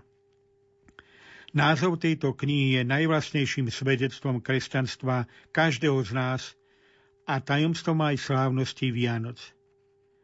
Svetu okolo nás máme povedať Boh jestvuje, ja som sa s ním stretol. Symbolicky v tradícii Betléma, reálne v dare Eucharistie, v dare Sviatosti zmierenia, v dare mojich blízkych v cirkvi. Náš nezabudnutelný pán profesor, profesor Jozef Ráblec v jednej zo svojich zhudobnených básní prosí Zažiar vo mne svetlom, nech každý človek, s ktorým sa stretnem, pocítiť Tvoju prítomnosť vo mne. V slávení dni Vianoc cez dar viery môžeme vsadiť na toto svedectvo a odpoveď na Božiu výzvu. Uvedomujeme si, že táto moc ducha nie je však niečím, čo si môžeme zaslúžiť alebo získať. Môžeme túto milosť zjavenia, to Boh jestvuje, ja som sa s ním stretol, i milosť svedectva, to zažiar vo mne svojim svetlom, toto môžeme dostať ako dar. A len ako dar. Láska Božia môže vyliať svoju moc iba vtedy, keď jej dovolíme, aby nás zmenila vo vnútri a zvnútra. Musíme jej dovoliť preniknúť často cez tvrdnutú kožu našej ľahostajnosti, povrchnosti, našej lenivosti či duchovnej únavy, nášho slepého konformizmu voči duchu tejto našej doby. Položme si úprimne základnú otázku v tejto duchovnej obnove o tom, čo formuje naše najhlbšie túžby, tie každodenné. Duch Svetý alebo Duch Sveta. Nová generácia kresťanov posilnená Duchom Svetým v najhlbších túžbách skrývajúca bohatú víziu viery je povolaná budovať svet, v ktorom je život prijatý, rešpektovaný a s láskou sa ňoho stará. Aj náš makro- a mikrosvet potrebuje túto obnovu cez Božie zjavenie a svedectvo. Ako, a tak, ako sa okolo nás povedla materiálnej prosperity i biedy šíri duchovná púšť, vnútorná prázdnota, nedefinovateľný strach, skryté pocity i otvorené prejavy zúfalstva. Potrebujeme vyznávačov a svetkov zjavenia. I toho zjavenia terajších Vianoc, že sa nám narodil Kristus, Spasiteľ náš. A potrebujeme to v živote tých, ktorí dnešnému svetu povedia svojim životom i ústami. Boh jestvuje, ja som sa s ním stretol. Aj o tomto je sila nášho rodinného i cirkevného farského spoločenstva, ktorý si zvlášť na Vianoce uvedomujeme. Ale musíme pamätať, že narodenie a zjavenie pána v živote viery nie je jednorazovým úkonom, lebo každý z nás svoj vzťah k Bohu cez dar viery stále budujeme a stále obnovujeme. Nakoľko ten vzťah je takej povahy, že sa musí denne obnovovať. Preto pokladám za vhodné si i dnes pripomenúť spolu s vami niektoré zásady, platné pre pravdy nášho stále sa obnovujúceho vzťahu, napríklad Boh chce, aby ho človek poznal. Čo to znamená, že Boh chce, aby som ho poznal? Spomente si na výzvu pred modlitbou pána očenáš, užívanú najčastejšie teraz v advente, keď nám pripomína známu pravdu Evangelia. Boh tak miloval svet, že dal svojho syna, aby nezajnul nikto v neho verí, ale aby mal väčší život. Kunz história učí, že geniálni tvorcovia, napríklad maliari, sochári, svoje vrcholné diela už nepodpisovali. Pri pohľade na dielo bolo zrejme, kto ho vytvoril. Boh sa nepodpísal na svojom diele, ale dáva sa spoznať v genialite prírody i v malom dieťati. Len k tomu zjavujúcemu sa Bohu možno sa zachovať správaním Herodesa, jeho poradcov, alebo na druhej strane Jozefa, mudrcov a pastierov. Rovnaká je pravda, že Boh sa chce zjaviť svetu cez nás. Veľký hudobný génius Franz Liszt napísal – Keby názory otriasli dôkazmi jestvovania Boha, ostáva mi ešte jeden nezratný dôkaz. Boh vo mne a moja túžba po ňom. A to mi stačí, aby som zostal kresťanom do konca života. Naša bieda, na ktorú ďalej poukazoval hudobný skladateľ, je však v tom, že žiaľ niekedy ani slovom, ani svedectvom nedokážeme zjaviť Boha. A rovnako pravda, že svet potrebuje naše svedectvo viery. Boh sa chce i dnes zjaviť svetu a k tomu potrebuje teba, mňa, nás, Potrebuje to naše Boh jestvuje, ja som sa s ním stretol. Spisovateľ Albert Camus to vyjadril jednoducho vetou.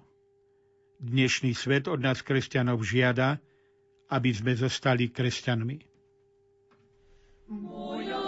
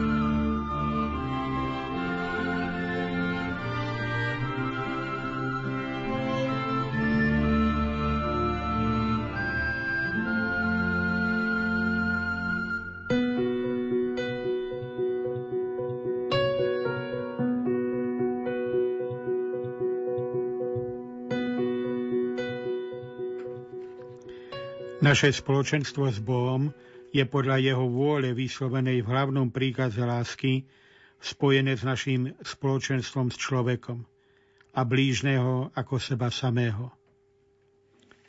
Boh stvoril človeka na svoj obraz, na Boží obraz ho stvoril, muža a ženu ich stvoril. Človek má v stvorení jedinečné miesto. Je na Boží obraz, vo svojej prírodzenosti spája duchovný i hmotný svet, je stvorené ako muž a žena a Boh ho ustanovil vo svojom priateľstve. Zo všetkých viditeľných stvorení jedine človek je schopný poznať a milovať svojho stvoriteľa. Je jediný tvor na zemi, ktorého Boh chcel pre neho samého. On jediný je povolaný, aby mal poznaním a láskou účasť na Božom živote – na tento cieľ bol stvorený a v tomto je hlavný dôvod jeho dôstojnosti. Keďže je človek stvorený na Boží obraz, má dôstojnosť osoby. Nie je len niečím, ale niekým. Je schopný poznať seba, byť pánom seba samého, slobodne sa dávať a vstupovať do spoločenstva s inými osobami. Milosťou je povolaný k zmluve so svojim stvoriteľom, aby mu dal odpoveď viery a lásky, ktorú nikdy nemôže dať na miesto neho. Práve tieto pravdy si v, teraz v čase Vianoc v tajomstve vteleného slova tak jasne uvedomujeme, ako ukazujú na hodnotu človeka a jeho tajomstvo, ktoré je v Bohu, v spoločenstve s druhými i sám v sebe. Zákon ľudskej solidarity a lásky nás uistuje, že všetci ľudia sú si aj pri bohatej rozmanitosti osôb, kultúr a národov naozaj bratmi a sestrami.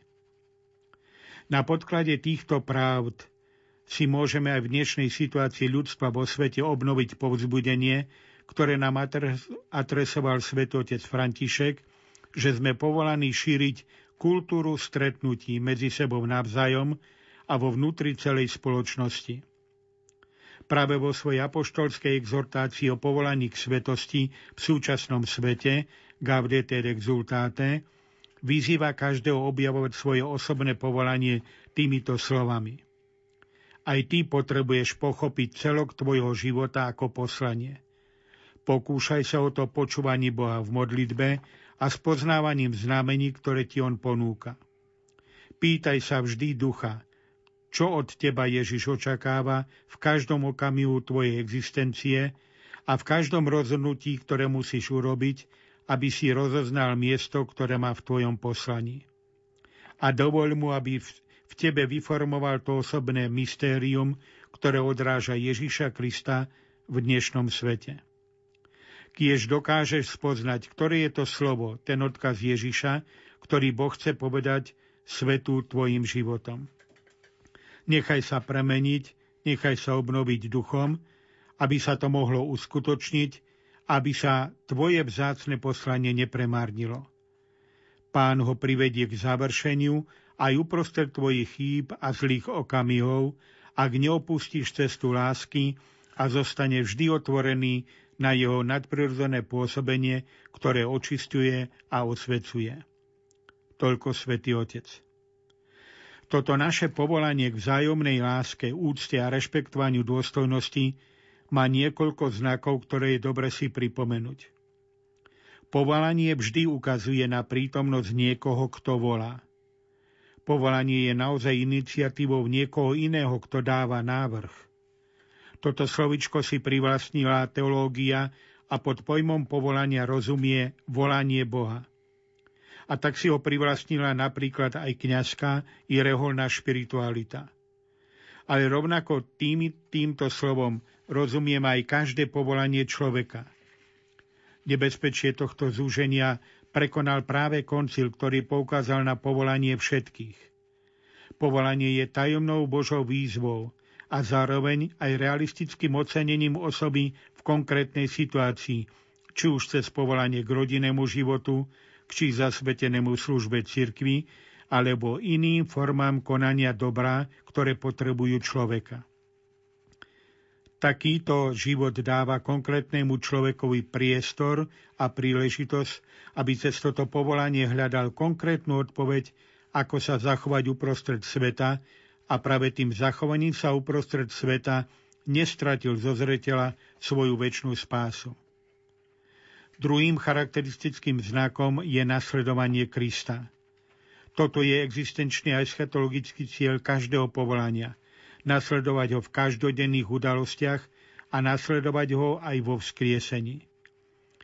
Je zaujímavé, že latinský výraz na toto nasledovanie Krista, sekvela Christi, vyjadruje skutočnosť nasledovať Krista a stať sa jeho učeníkom, čo je vlastné všetkým ľuďom.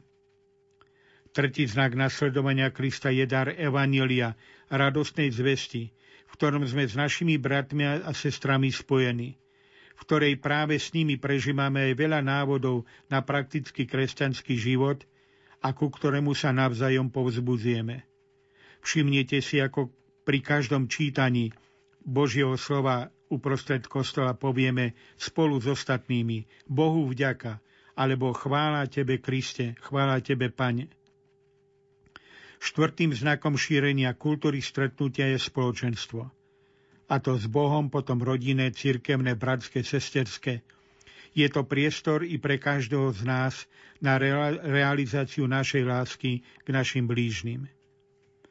Ako malý príklad budovania spoločenstva s inými, ale aj e, aby sme sa vyvarovali všetkých chýb, hlavne tie, na ktoré poukazuje hlavný príkaz lásky, alebo Božie návody desatora, blahoslavenstva pravdy Evanielia, Požičiam si od svetovca Františka jeho nedávnu katechézu zo série desatora o siedmom prikázaní, ktoré vieme, že znie ako nepokradneš. Svetotec tam výrazne povedal, mojim skutočným vlastníctvom je to, čo viem darovať. Veľmi silná veta, ktorú práve v tieto Vianoce mali by sme v sebe obnoviť. Silným vlastníctvom každého z nás je to, čo dokážeme darovať. To, čo z nás robí bohatých, nie je majetok, ale láska. Otec arcibiskup Bober pri nedelnom rozpúšťaní alebo požehnaní detí, ktoré budú koledovať e, v rámci e, teda týchto Vianoc, povedal nádhernú vetu. Vianoce nerobia veľkými veľké dary, ale veľká láska. Svetý otec František upozornil zároveň na taktiku zlého, diabla, a pochádzal, že on prichádza cez naše vrecka a tak nás oberá o lásku k našim blížnym. Pretože život nie je časom na to, aby sme vlastnili, ale na to, aby sme milovali.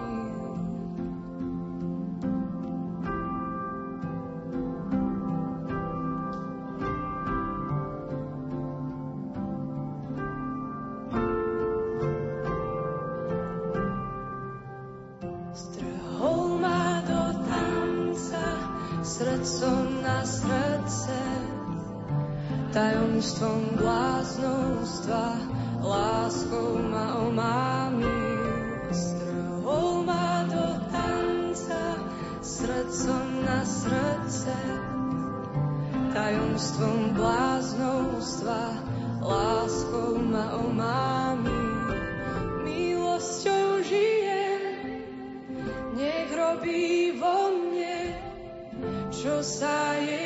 Papa.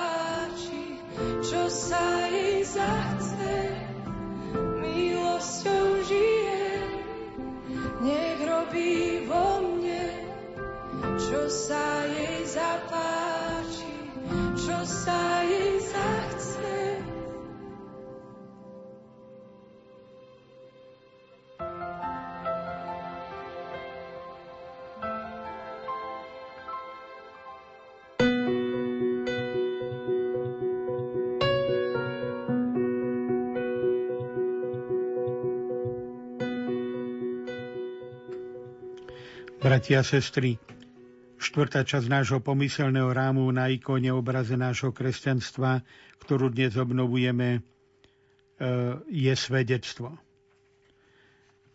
rád by som najprv spomenul jednu myšlenku svetovca Jana Pavla II.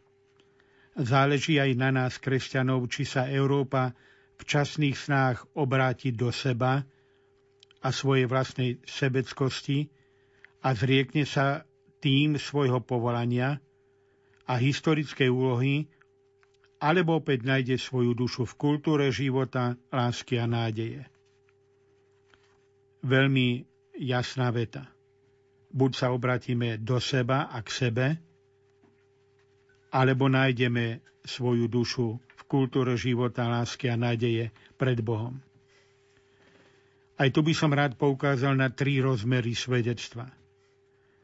Ponajprv naše svedectvo smerom k Bohu. Veľmi sa mi páčila myšlienka, v, ktorú k adventu naša, naši otcovia biskupy nám posielali.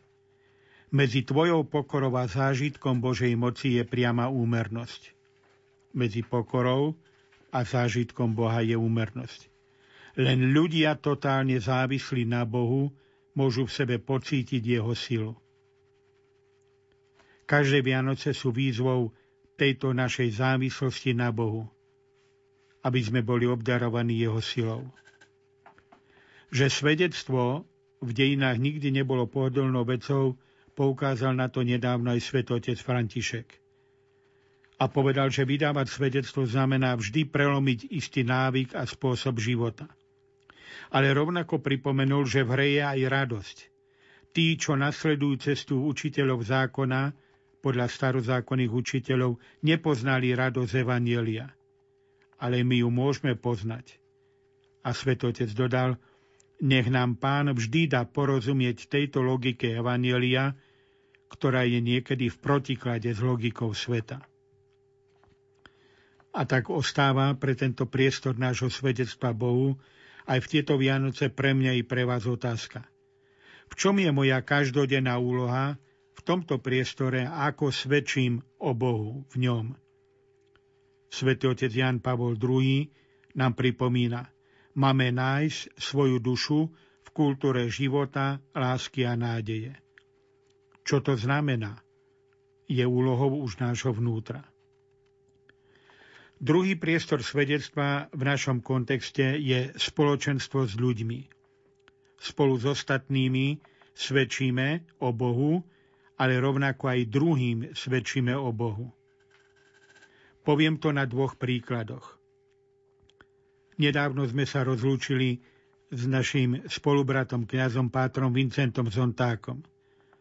Keď ho otec biskup Monsignor Stanislav Stolárik, keď slúžil za neho svetu omšu e, v Rímavskej sobote, tak spomenul tam taký zaujímavý prípad. Otec Vincent mal totiž známe auto polského, e, polský Fiat maličký maľucha, ktorý chodil malou rýchlosťou a berieme, boli to 70. roky.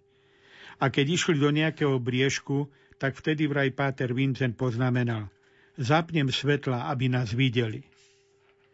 A otec biskup Stolárik využil práve túto takú trefnú vetu. Aj my máme na Vianoce zapnúť svetla, aby nás videli. Bratia a sestry, zapníme svetla, svedectva nášho spoločenstva s druhými ľuďmi, aby nás tí druhí videli.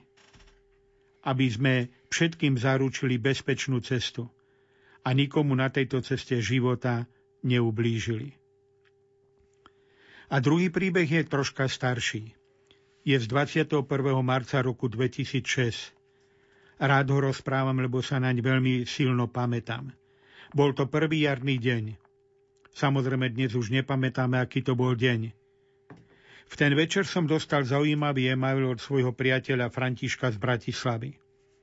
Je to novinár a pracuje na Dunajskej ulici. Denne si skracuje cestu do práce podchodom pasážov medzi Štúrovou a Dunajskou ulicou. V tom čase tam sedával, schovávajúca pred zimou, aj žobrajúci slepý muž vo veku okolo 40 rokov. Sedel opretý o stenu vynovenej pasáže v zimnej bunde, Vedľa vystretých nôh mal položenú bielu slepeckú palicu. Z blízkeho obchodu Baťa si doniesol jeden kardon od topánok a na vrchnak mu vždy niekto napísal Som slepý, pomôžte mi. František prechádzal často pasážou a stal sa dôverným denným spoločníkom tohto slepého muža. Ten ho poznal už podľa klepania topánok po dlažbe, po dlažbe pasáže, a tak si vždy, sa vždy pozdravili a vymenili pár slov. František mu v čase zimy často priniesol z automatu čaj či kávu, kusok chleba. Tak to bolo aj v to ráno 21. marca. Slepec poprosil Františka, aby mu na vrchnak napísal známe slova ako informáciu pre prechádzajúcich pasážov a potenciálnych obdarovateľov o tom, že je slepec, prosí a ďakuje. František vyťahol svoju novinárskú fixku a na vrchnak napísal vetu. Potom položil konča krabice a odišiel za svojou prácou. Popoludní, keď znova prechádzal pasážov a priniesol teplý čaj slepcovi, ten ho zaskočil nezvyčajnou prozbou, ktorá smerovala k tomu, čo mu ráno napísal na vrchna krabice od Baťo. František odpovedal proti otázkou. Prečo sa ma na to pýtaš? No, hovorí slepec, lebo dnes som mal hody. Doniesli mi tri obedy, viac ľudí sa pri mne zastavilo a pozri, v krabici sú samé šuštiaky. Pripomínam papierové peniaze, ktoré vtedy ešte boli naše československé a nie len minciaky. A tak sa ešte raz dôrazne opýtal slepec. Čo si mi František ráno napísal na vrchnak? František dlhšie rozmýšľal, či povedať a čo povedať. A nakoniec mu odpovedal, nenapísal som nič, čo by nebola pravda. Večer rozposlal emailom tento príbeh svojim priateľom a v ňom nám prezradil, že tá veta z rána, čo napísal Slepcovi na vrch na krabice od Bati a ktorá menila ľudí v tento prvý jarný deň v pasáži Luxorky, znela takto. Je jar a ja ju nemôžem vidieť. A to je otázka aj pre nás. Čom je moja každodenná úloha v priestore svedectva voči mojim blížnym? Doma, v rodine, na pracovisku a spoločnosti. A to možno aj preto, že môže byť jar, môže byť sviatok, môže byť deň, môžu byť meniny, narodeniny a možno my ich prehliadneme. Ten druhý je, ten tretí je priestor svedectva života a to sú predpoklady v nás. Existuje jeden roman, ktorý mám veľmi rád, vlastne pravdivý príbeh, ktorý opisuje život Tomáša Morusa, známeho anglického právnika, politika, spisovateľa, ktorý v rokoch 1529 až 32 zastával aj úrad lorda kancelára u kráľa Henricha VIII. Ten román, ktorý napísal spisovateľ Karol Cuchart, má názov Umri blázon. A tam je známa veta, keď Tomáša Morusa Henrich VIII presviečal, aby jednoducho zaprel v sebe katolíka a prestúpil na anglikánsku vieru. Keď to Tomáš Morus neurobil, tak je známa veta Henricha VIII, odchádzajúc od neho vo vezení, mu povedal, tak umri blázon. Ale v tomto romane, v tejto knihe je nádherná veta o Tomášovi Morusovi. Moc kráľa končí pri svedomí podaného.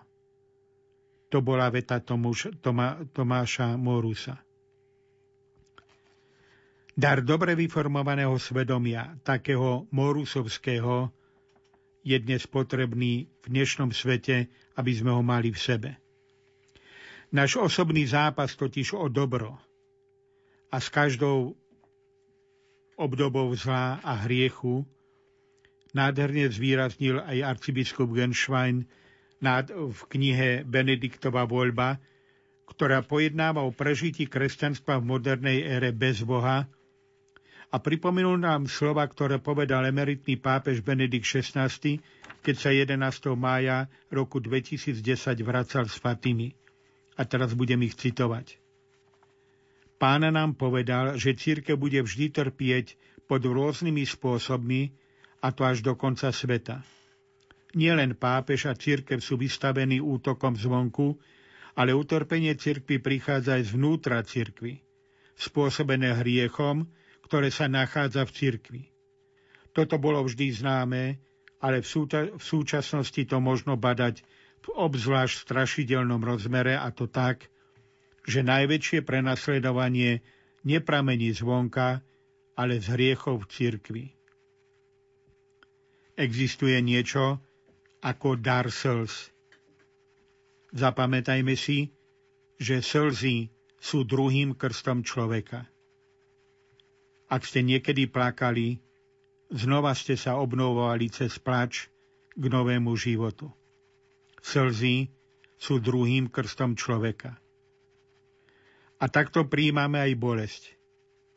Bolesti sa nevieme vyhnúť, lebo je to cena za život a lásku. Čítal som v jednej knihe, ako matka, ktorá musela sa rozhodnúť o živote svojho dieťaťa a keď sa počas tehotenstva dozvedela, že jej dieťa Matúško zomrie, napriek tomu sa rozhodla ho prijať. Od nej je táto veta príjmanie bolesti. Bolesti sa nevieme vyhnúť, je to cena za život a lásku.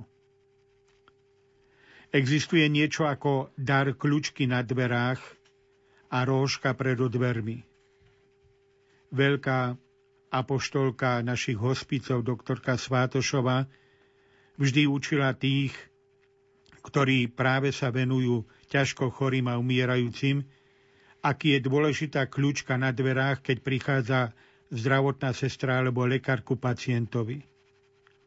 Aj my, keď ideme k izbe druhého, ktorému máme povedať správu, alebo len sa s ním porozprávať, vždy si zvážme, lebo dôležitá je kľúčka a rohoška pred dvermi. To známe od Mojžiša. Zem, na ktorej stojíš, je zem sveta. Existuje niečo ako dar a hodnota nášho povolania, ktorý určuje štýl nášho života.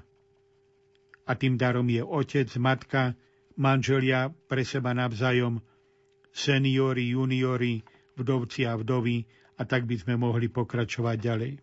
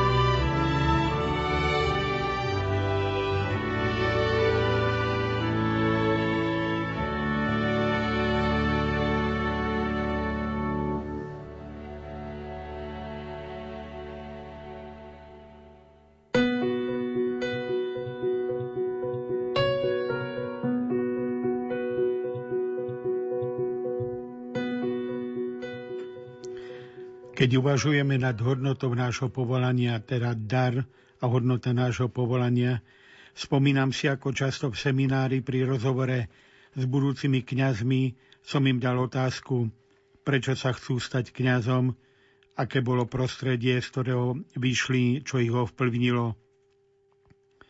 Je zaujímavé, že som v terajších katolických novinách našiel rozhovor s otcom arcibiskupom monsignorom Stanislavom Zvolenským, kde sa rovnako novinárka príta na to, čo rozhodlo, že sa rozhodol stať kňazom. On tam spomína svoj zážitok z kostola svätého Mikuláša, teda z baziliky svätého Mikuláša, ako ministroval, ako nebolo ministranta, on začal ministrovať. Kardinál Fernando Filoni e, dnešným seminaristom odkazuje, že kňaz musí mať jasné vedomie toho, že je misionársky učeník.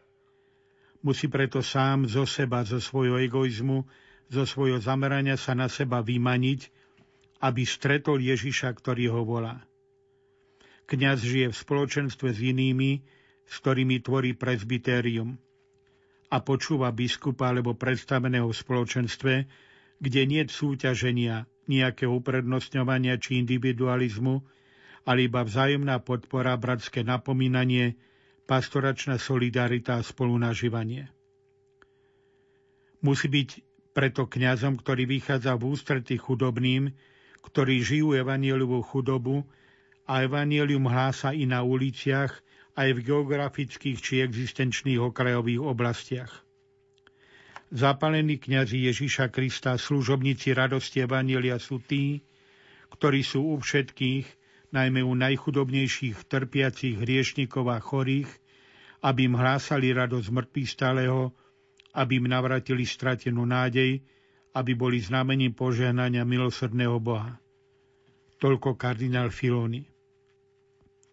Dá sa všeobecne povedať, že to, čo dnes platí o formácii a príprave na povolanie napríklad ku kňastvu, mutatis mutandis, teda primeranie, platí o kresťanskom štýle života každého z nás veriacich, tak manželov, ako i mnohých slobodných, ktorí žijú pre nejaký cieľ, napríklad v reholiach, v sekulárnych inštitútoch. Teraz si spomínam na všetkých nadšencov v Tropik týme pána profesora Krčmeryho, ktorý som zažil e, aj spolu s ním na cestách v ďalekej Afrike, na, v Ázii a na mnohých iných miestach. Preto, bratia a sestry, naša nádej na skutočnú hlbokú reformu cirkvy a veriaceho človeka v konečnom dôsledku nespočíva v efektívnosti štruktúr, akokoľvek sú dôležité, ale vyžaduje si svetosť, hlboké presvedčenie o pravdách Evanielia a ochotu byť týmito pravdami premenený vo všetkých aspektoch života. Ak sa církev má reformovať a má zreformovať, potom reforma musí prameniť z jej poslania dávať spoznať Krista, syna živého Boha. Žiadny systém riadenia či dozoru, akékoľvek, akokoľvek vynikajúci a nevyhnutný, nestačí sám o sebe na to, aby nás slabých, akými všetci sme, urobil schopnými byť na výške povolania, ktoré sme prijali v Kristovi. Musíme obnoviť záväzok ku svetosti a misii cirkvi. A toto je jeden z dôležitých momentov tejto vianočnej obnovy. Prijať záväzok ku svetosti a misii poslaniu v cirkvi, ktorého sa nám dostalo ako daru. Na pozadí týchto slov možno lepšie pochopíme žiadosť mladých Austrálčanov a ich kňazov, ktorí synode o mladých, ktorá bola nedávno v oktobri v Ríme, ktorí túto synodu prosili, aby nedovolili mladým reformovať církev skôr, pokiaľ církev nesformuje, nezreformuje ich. V liste píšu biskupom, že sa im zdá, že prípravný dokument Sidony nemá čo postaviť proti sexuálnej revolúcii, ktorá sa mladej generácii, už na mladej generácii napachala veľké škody. Nespomína mladých ľudí, ktorí sa orientujú náukou cirkvi, ani programy, ktoré mladým ľuďom úspešne sprostredkujú katolickú vieru. Mladí Austrálčania tvrdia, že dokumentu úplne chýba poukaz na možnosť, ako starosti a želania mladých ľudí dneška dať do vzťahu s nadprirodzeným cieľom. Namiesto toho obsahuje vágne naražky na niektorých mladých ľudí, ktorí by tú či onú časť návky cirkvi radi zmenili, a to samozrejme vo svoj prospech. To nezodpoveda našej pastoračnej skúsenosti, dôrazne hovoria Austrálčania. Mnohí mladí ľudia v našom okolí si želajú, aby sa návka cirkvi nemenila, ale by sa ešte dôraznejšie hlásala a síce presne preto, lebo ju chápu ako protijed proti kultúrnej púšti súčasnosti. V tom by sa našla pomoc. Iba stretnutie s Kristom a radostné hlásanie pravej cír- viery cirkvi môže tieto mladé srdcia inšpirovať a mladých ľudí oduševniť pre misie. Mládež spoznala, že sexuálne oslobodenie v úvodzovkách ju v súč- skutočnosti spútava a že radikálna autonómia je lož. Preto aktívne hľada niečo iné, čo môže nájsť v Evangeliu, ako to navrhujú mladí Austrálčania. Mladí ľudia nechcú nejakú prispôsobenú církev, ale církev, ktorá hovorí pravdu. Jasnosť katolíckej návky cirkvi je pre mnohých mladých príťažlivá, pretože je v jasnom protiklade s rozpornými predstavami ľudského šťastia v západnom liberalizme. Svet otec František tento zápas o pravý obraz povolania v súčasnom svete položil okrem iného aj do upozornenia, že v súčasnosti silne zasúhuje náš kontinent kultúrna fragmentácia, polarizácia v sociálnom tkanive a hlavne strata koreňov. Bratia sestry, naše Vianoce sú často ukážkou takejto straty koreňov a najviac zreálňujú a spritomňujú reálne túto okolnosť. Koľky naši rodáci aj tu na Slovensku, ktorí vyšli z cirkvy, vo Vianociach už stratili korene. Prečo sa dnes bolestne pýtame, čo zostalo našim deťom z Vianoc? Obchody, koledy, pár dní voľna, dobre jedlo. Áno, aj to patrí k Vianociam. Ale len to. Priznajme, nové generácie sú vykorenené a roztrieštené. Cirkvi nie je táto situácia cudzia a sama je vystavená takémuto pokušeniu. Aj církev dnes trpí pod inváziou mnohého zla a bied, ktoré ju kolonizujú a jej členov zväzujú v rôznych formách neslobody, závislosti rôznych, rôzneho druhu, priestoru zábavy, showbiznisu a podobne. To starorímske pánem et circenzem, chlieb a hry je dnes často našou krútou realitou. Aj preto poslanie misia, ktorú církev vkladá aj Vianocami do našich životov, to kráčaj a ží, si od nás žiada múdrosť a oddanosť milosti. Treba nám o ňu stáť. Žiada si to učiť sa postaviť sa k problémom a konfliktom života bez strachu. Vedieť zvládať nesúhlas i konfrontáciu. Učiť sa denne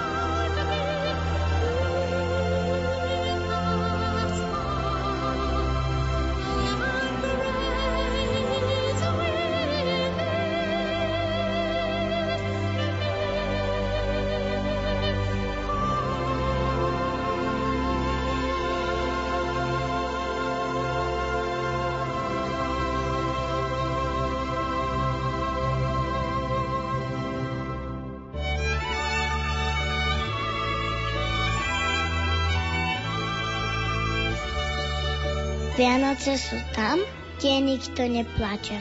Tam, kde voňajú mamine koláče. Vianoce sú s tými, ktorých ľúbime, i s tými, na ktorých myslíme.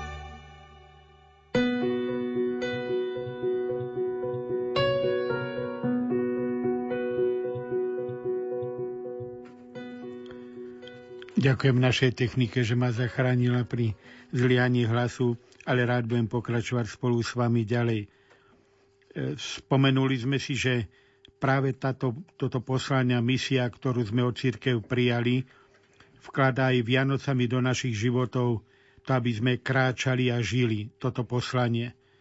A žiera si od nás múdrosť a odanosť milosti a stáť o túto múdrosť a odanosť. Žiada si to, bratia a sestry, učiť sa postaviť problémom a konfliktom života bez strachu. Vedieť zvládať nesúhlas i konfrontáciu. Učiť sa denne objavovať cesty ducha uprostred ťažkostí, vychutnávajúc a vnútorne cítiac to ono Deus semper major, Boh je vždy väčší. Buďme svetkami a učiteľmi veľkých obzorov a nádejí ale súčasne sa učme ujímať sa toho, čo je nepatrné, objímať chudobných, chorých a zostiť sa denodenej konkrétnosti. Nedať sa obmedziť ani v najväčšom a predsa byť prítomný aj v najmenšom. To je vlastnosť Božia a my ju chceme nasledovať. Aj preto jasne treba deklarovať, že takéto svedectvo života stojí na troch pilierov duchovného života – spovedí, pokáni, Eucharistii a modlitbe. Ani dni našej duchovnej obnovy na Rádiu Lumen nemôžu byť bez úcty k Eucharistii, bez slávenia Svete Omše i adorácie. Svetotec František často vyzýva, aby sme v cirkvi šírili eucharistickú kultúru, lebo úcta k Eucharistii je súčasne dôležitou zložkou novej evangelizácie a, to, a to v tom zmysle, že kresťanské komunity očakávajú novú evangelizáciu, schopnú konfrontovať sa so súčasnou sekularizovanou dobou a s globalizáciou, ktorá predstavuje riziko vymazania osobitosti bohatých a pestrých dejín. Aby sa nám nestratilo evanílium a formy náboženskej príslušnosti sa nestali len okrajovými. Potrebujeme denne obnovovať spoluprácu s milosťou Božou, prostredníctvom modlitby a účasti na slávení Eucharistie. Potrebujeme, aby nás Eucharistia formovala. Preto ten výraz eucharistická kultúra ako spôsob nášho praktického myslenia a konania založeného na tejto kultúre a na sviatosti. A svätý Otec konštatuje, že v Európe, ktorá je chorá na ľahostajnosť a prechádza liňou rozdelenia a uzavretosti, kresťania predovšetkým nedelu čo nedelu obnovujú jednoduché a silné gesto ich viery. Schádzajú sa v pánovom mene a považujú sa za bratov a sestry. A opakuje sa zázrak. V počúvaní Božieho slova a v úkone lámania chleba sa aj to najmenšie a najskromnejšie zhromaždenie veriacich stáva pánovým telom, jeho svetostánkom vo svete. Chápeme tak svoju prítomnosť napríklad v nedelu a vo sviatok v kostole, že sme na zázraku. Ale slávenie Eucharistie sa rovnako stáva liahňou a postojom vytvárajúcim eucharistickú kultúru – pretože podnecuje k tomu, aby sme milosť Krista, ktorý totálne daroval seba samého, premenili do skutkov a životných postojov. Ako ďalej vysvetlil svetotec František, táto eucharistická kultúra vyznačuje tromi postojmi. Jednotou spoločenstva, službou a milosrdenstvom. Ježiš Kristus prichádza na tento svet, aby sa nám daroval – Okrem iného aj tento dar jednoty spoločenstva s nebeským mocou, navzájom medzi sebou, hlavne v našich rodinách a cirkvi. A ponúka nám aj svoj dar milosrdenstva, odpustenia hriechov a našich pokleskov a pridáva duchovnú pomoc na ďalší úsek našej životnej cesty. Vždy mávala si aj tisícky snov a spávala si len s bábikou. Včas vianočný musel ísť tajne od nás pre Ježiška list. Dávno máš za sebou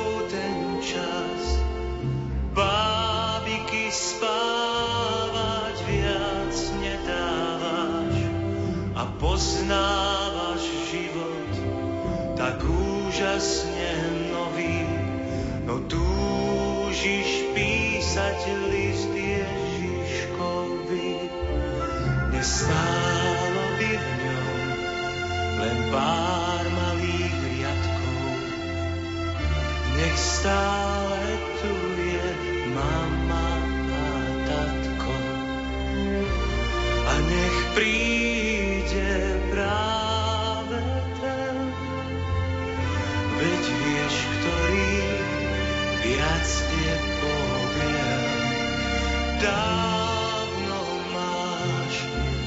za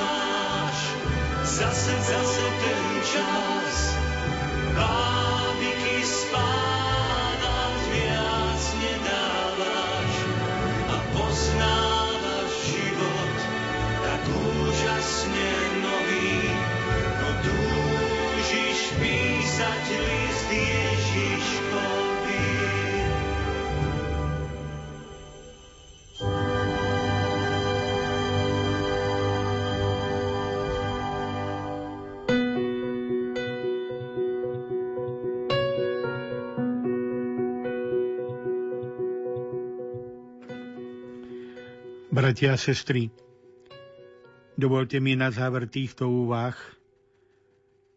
povedať také základné pravdy o Vianociach. Každé Vianoce dávajú životu nový zmysel i naplnenie a pred nás stávajú aj ciele.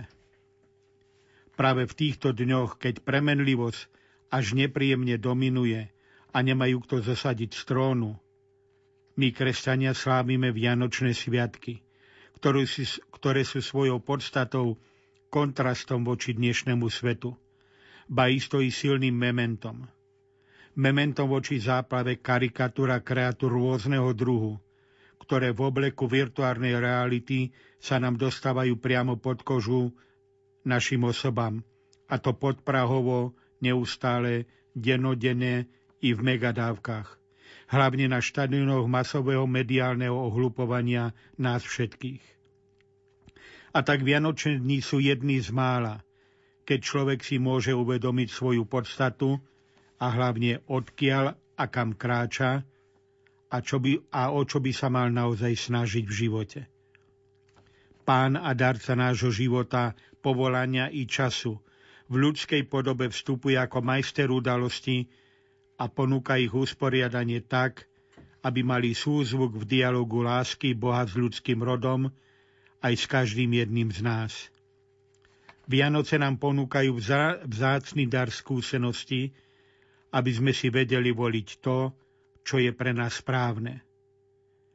Náš básnický bard, ktorého mám veľmi rád, majster Milan Rufus, v diele Epištoly staré a nové, spomína, ako sa v kamenom sedliackom dome jeho starej mamy v závažnej porube cítil isto.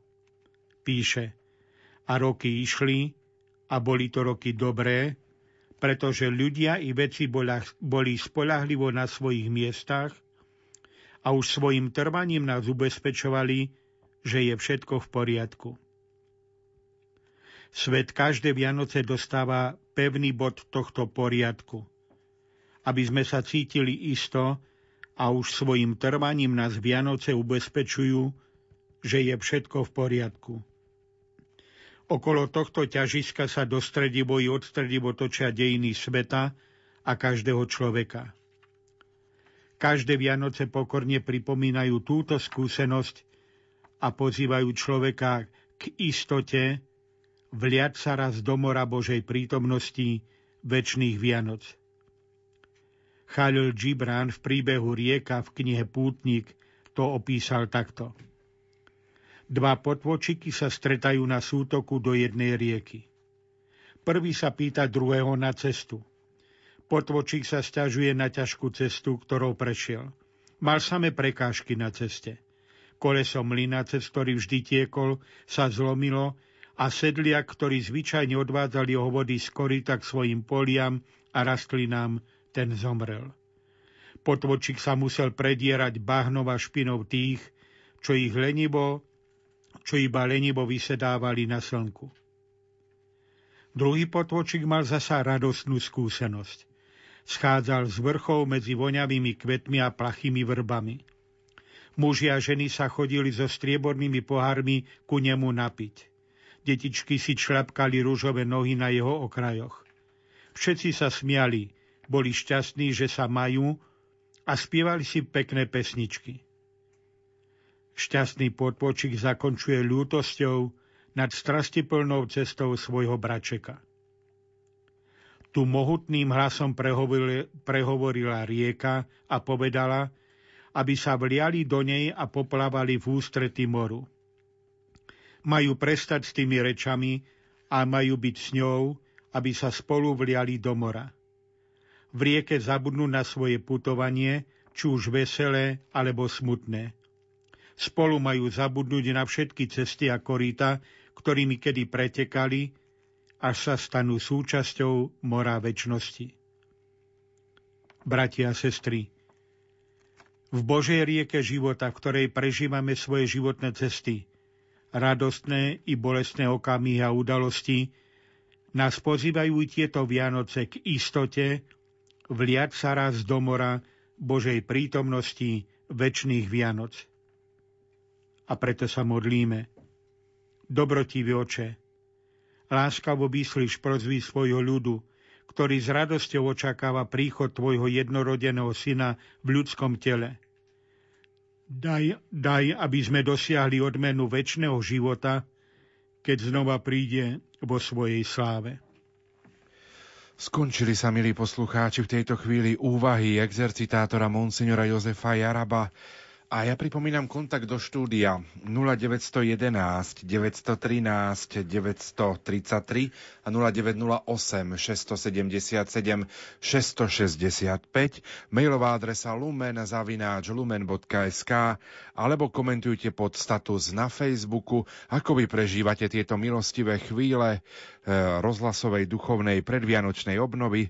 Ako vnímate slova, ktoré ste v uplynulých minútach počuli, my si v tejto chvíli pustíme upútavky na vianočné relácie, zahráme si vianočnú pieseň a potom budeme reagovať už na vaše SMS-ky, maily, ktoré prichádzajú sem k nám do štúdia Rádia Lumen. Aj naďalej pozdravujeme zo zasneženej Banskej Bystrice všetkých, ktorí možno tejto chvíli ešte vypekajú, všetkých tých, ktorí sú momentálne možno na cestách, alebo ktorí popri nás pracujú a veríme, že sme dobrými spoločníkmi.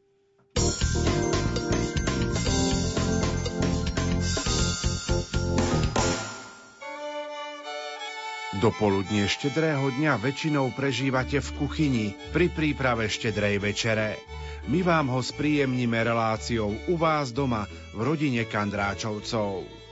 Tak srdečne pozdravujeme všetkých poslucháčov Rádia Lumen a sme veľmi radi, že aj takouto formou vám pevne verím môžeme spríjemniť tento tak výnimočný a požehnaný čas. No a verím, že u vás tak krásne rozvonieva ako u nás. Som veľmi rada, že môžem prispieť mojim spevom, mojim rozprávaním vo vašom rádiu. Sviatočnú atmosféru vo vašich príbytkoch na štedrý deň o 10. hodine 30. minúte budú spríjemňovať manželia Ondrej a Erika Kandráčovci i Ondrejová mama Monika Kandráčová. Príjmite pozvanie na vianočnú návštevu ku Kandráčovcom.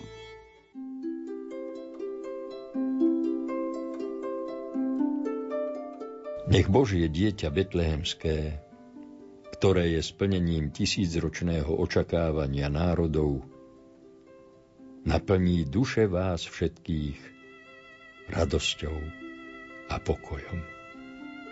Julo Rybák, Láska prišla k nám. Kompozícia zostavená z textov Pavla Štrausa. Pozývame vás počúvať na štedrý večer hodinu pred polnocou. thank you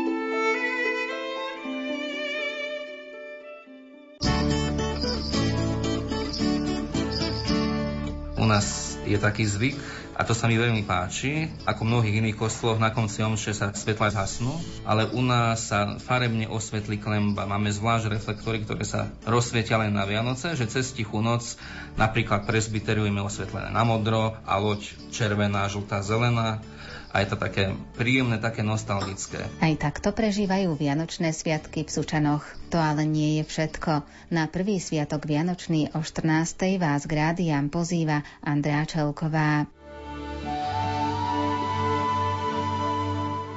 Prečo je vo svete prenasledovaných toľko kresťanov? Ako môžeme my pomôcť našim trpiacim bratom a sestrám? A ako prenasledovanie vnímajú samotní kresťania? Aj na tieto otázky odpovie duchovný asistent pápežskej nadácie ACN pomoc trpiacej cirkvi Páter Martin Barta. Niekedy sa pýtame, či Boh je tam na Blízkom východe. To vôbec žiadna otázka nie je. K počúvaniu relácie Hlas prenasledovanej cirkvi vás pozýva redaktor Pavol Hudák v útorok na slávnosť Božieho narodenia o 16.45.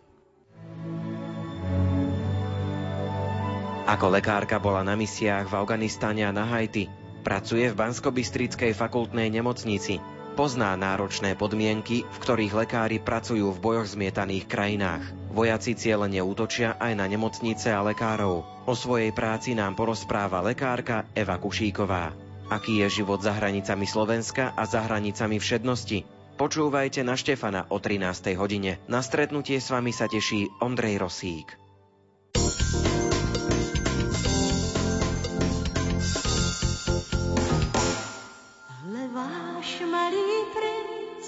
Už usnul, už stich. Teď táto hleď, aby z úkol stich.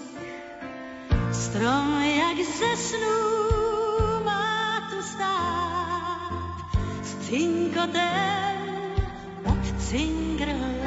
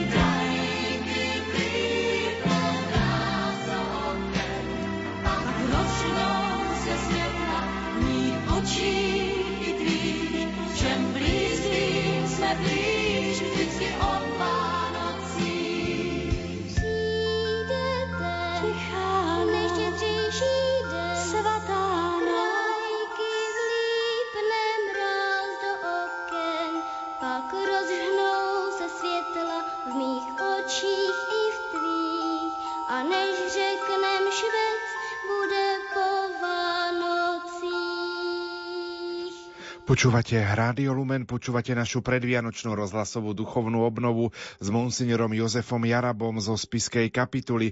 Ja pripomeniem kontakt do štúdia, ak máte nejakú otázku, aj k téme, ktorú ste práve v uplynulých minútach či hodinách počuli.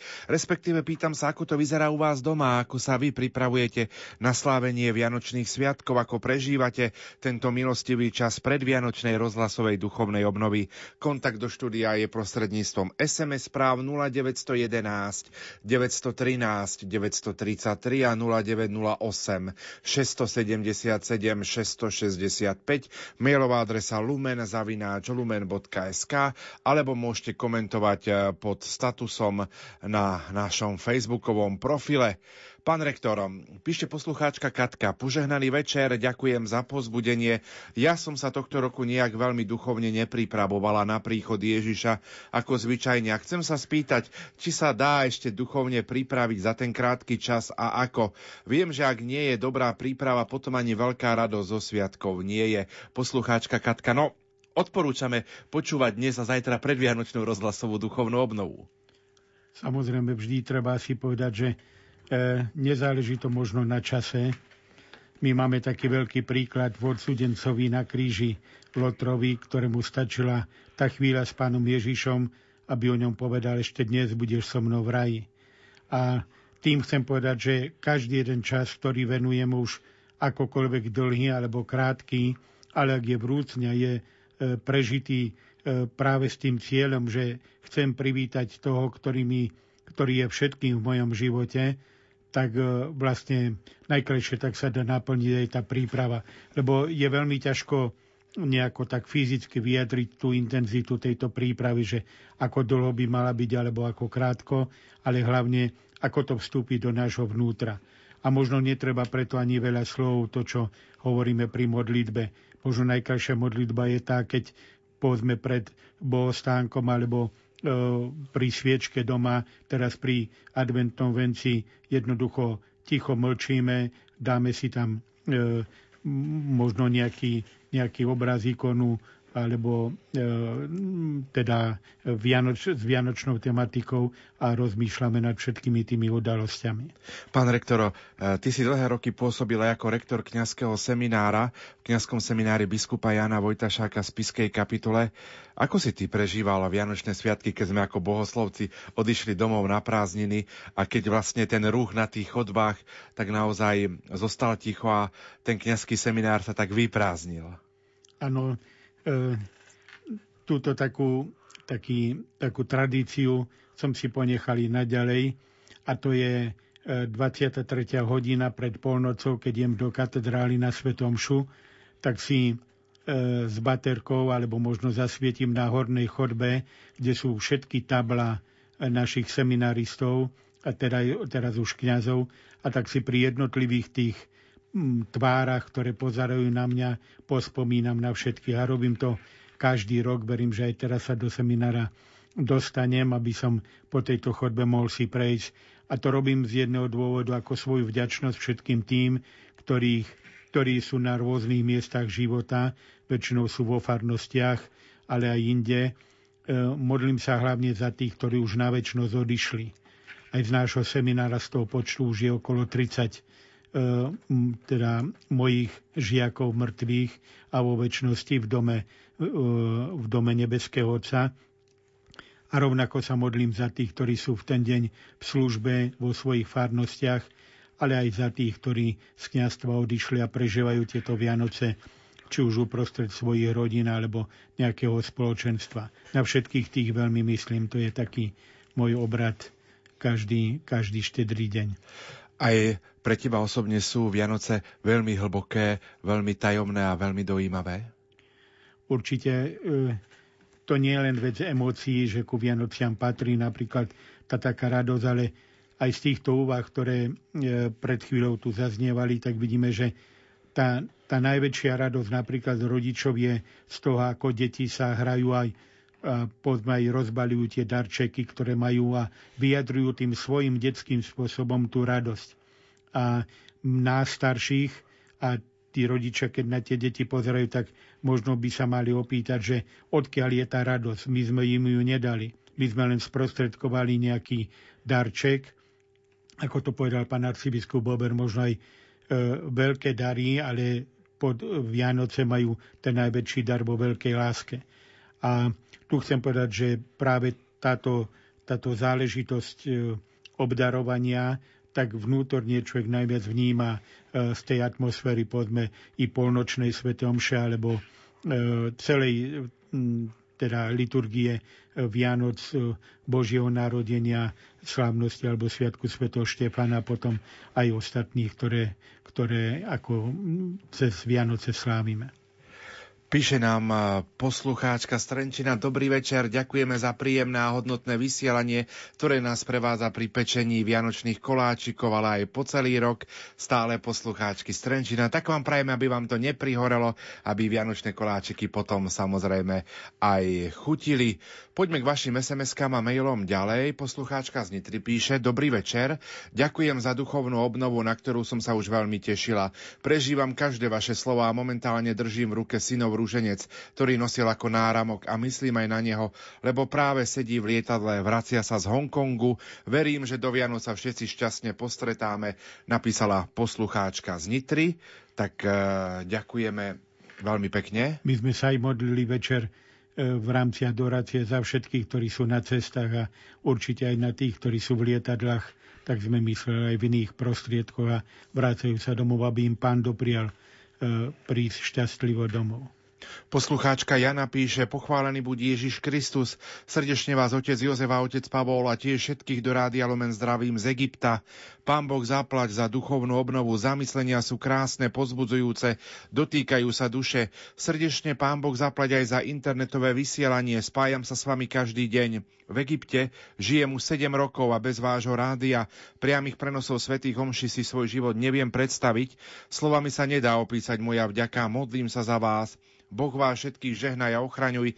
Prajem vám všetkým požehnané, pokojné a milostiplné Vianočné sviatky z Egypta. S pozdravom verná poslucháčka Jana. Aj my pozdravujeme do Egypta, ale hlavne e, všetci, ktorí počúvame Rádio Lumen a aj teraz, ktorí sme spojení, tak naozaj ďakujeme vám tu v Rádiu Lumen aj e, od e, vedenia redakcií, techniky a všetkým ostatným, lebo naozaj toto je taký dôkaz, ako sme sme všetci spojení, že napriek tomu, že Zem je ako guľatá a okrúhla, ale všade sa môže toto slovo dostať. Je tomu už 25 rokov, ako vznikla táto katolická rozhlasová stanica, aj vďaka otcovi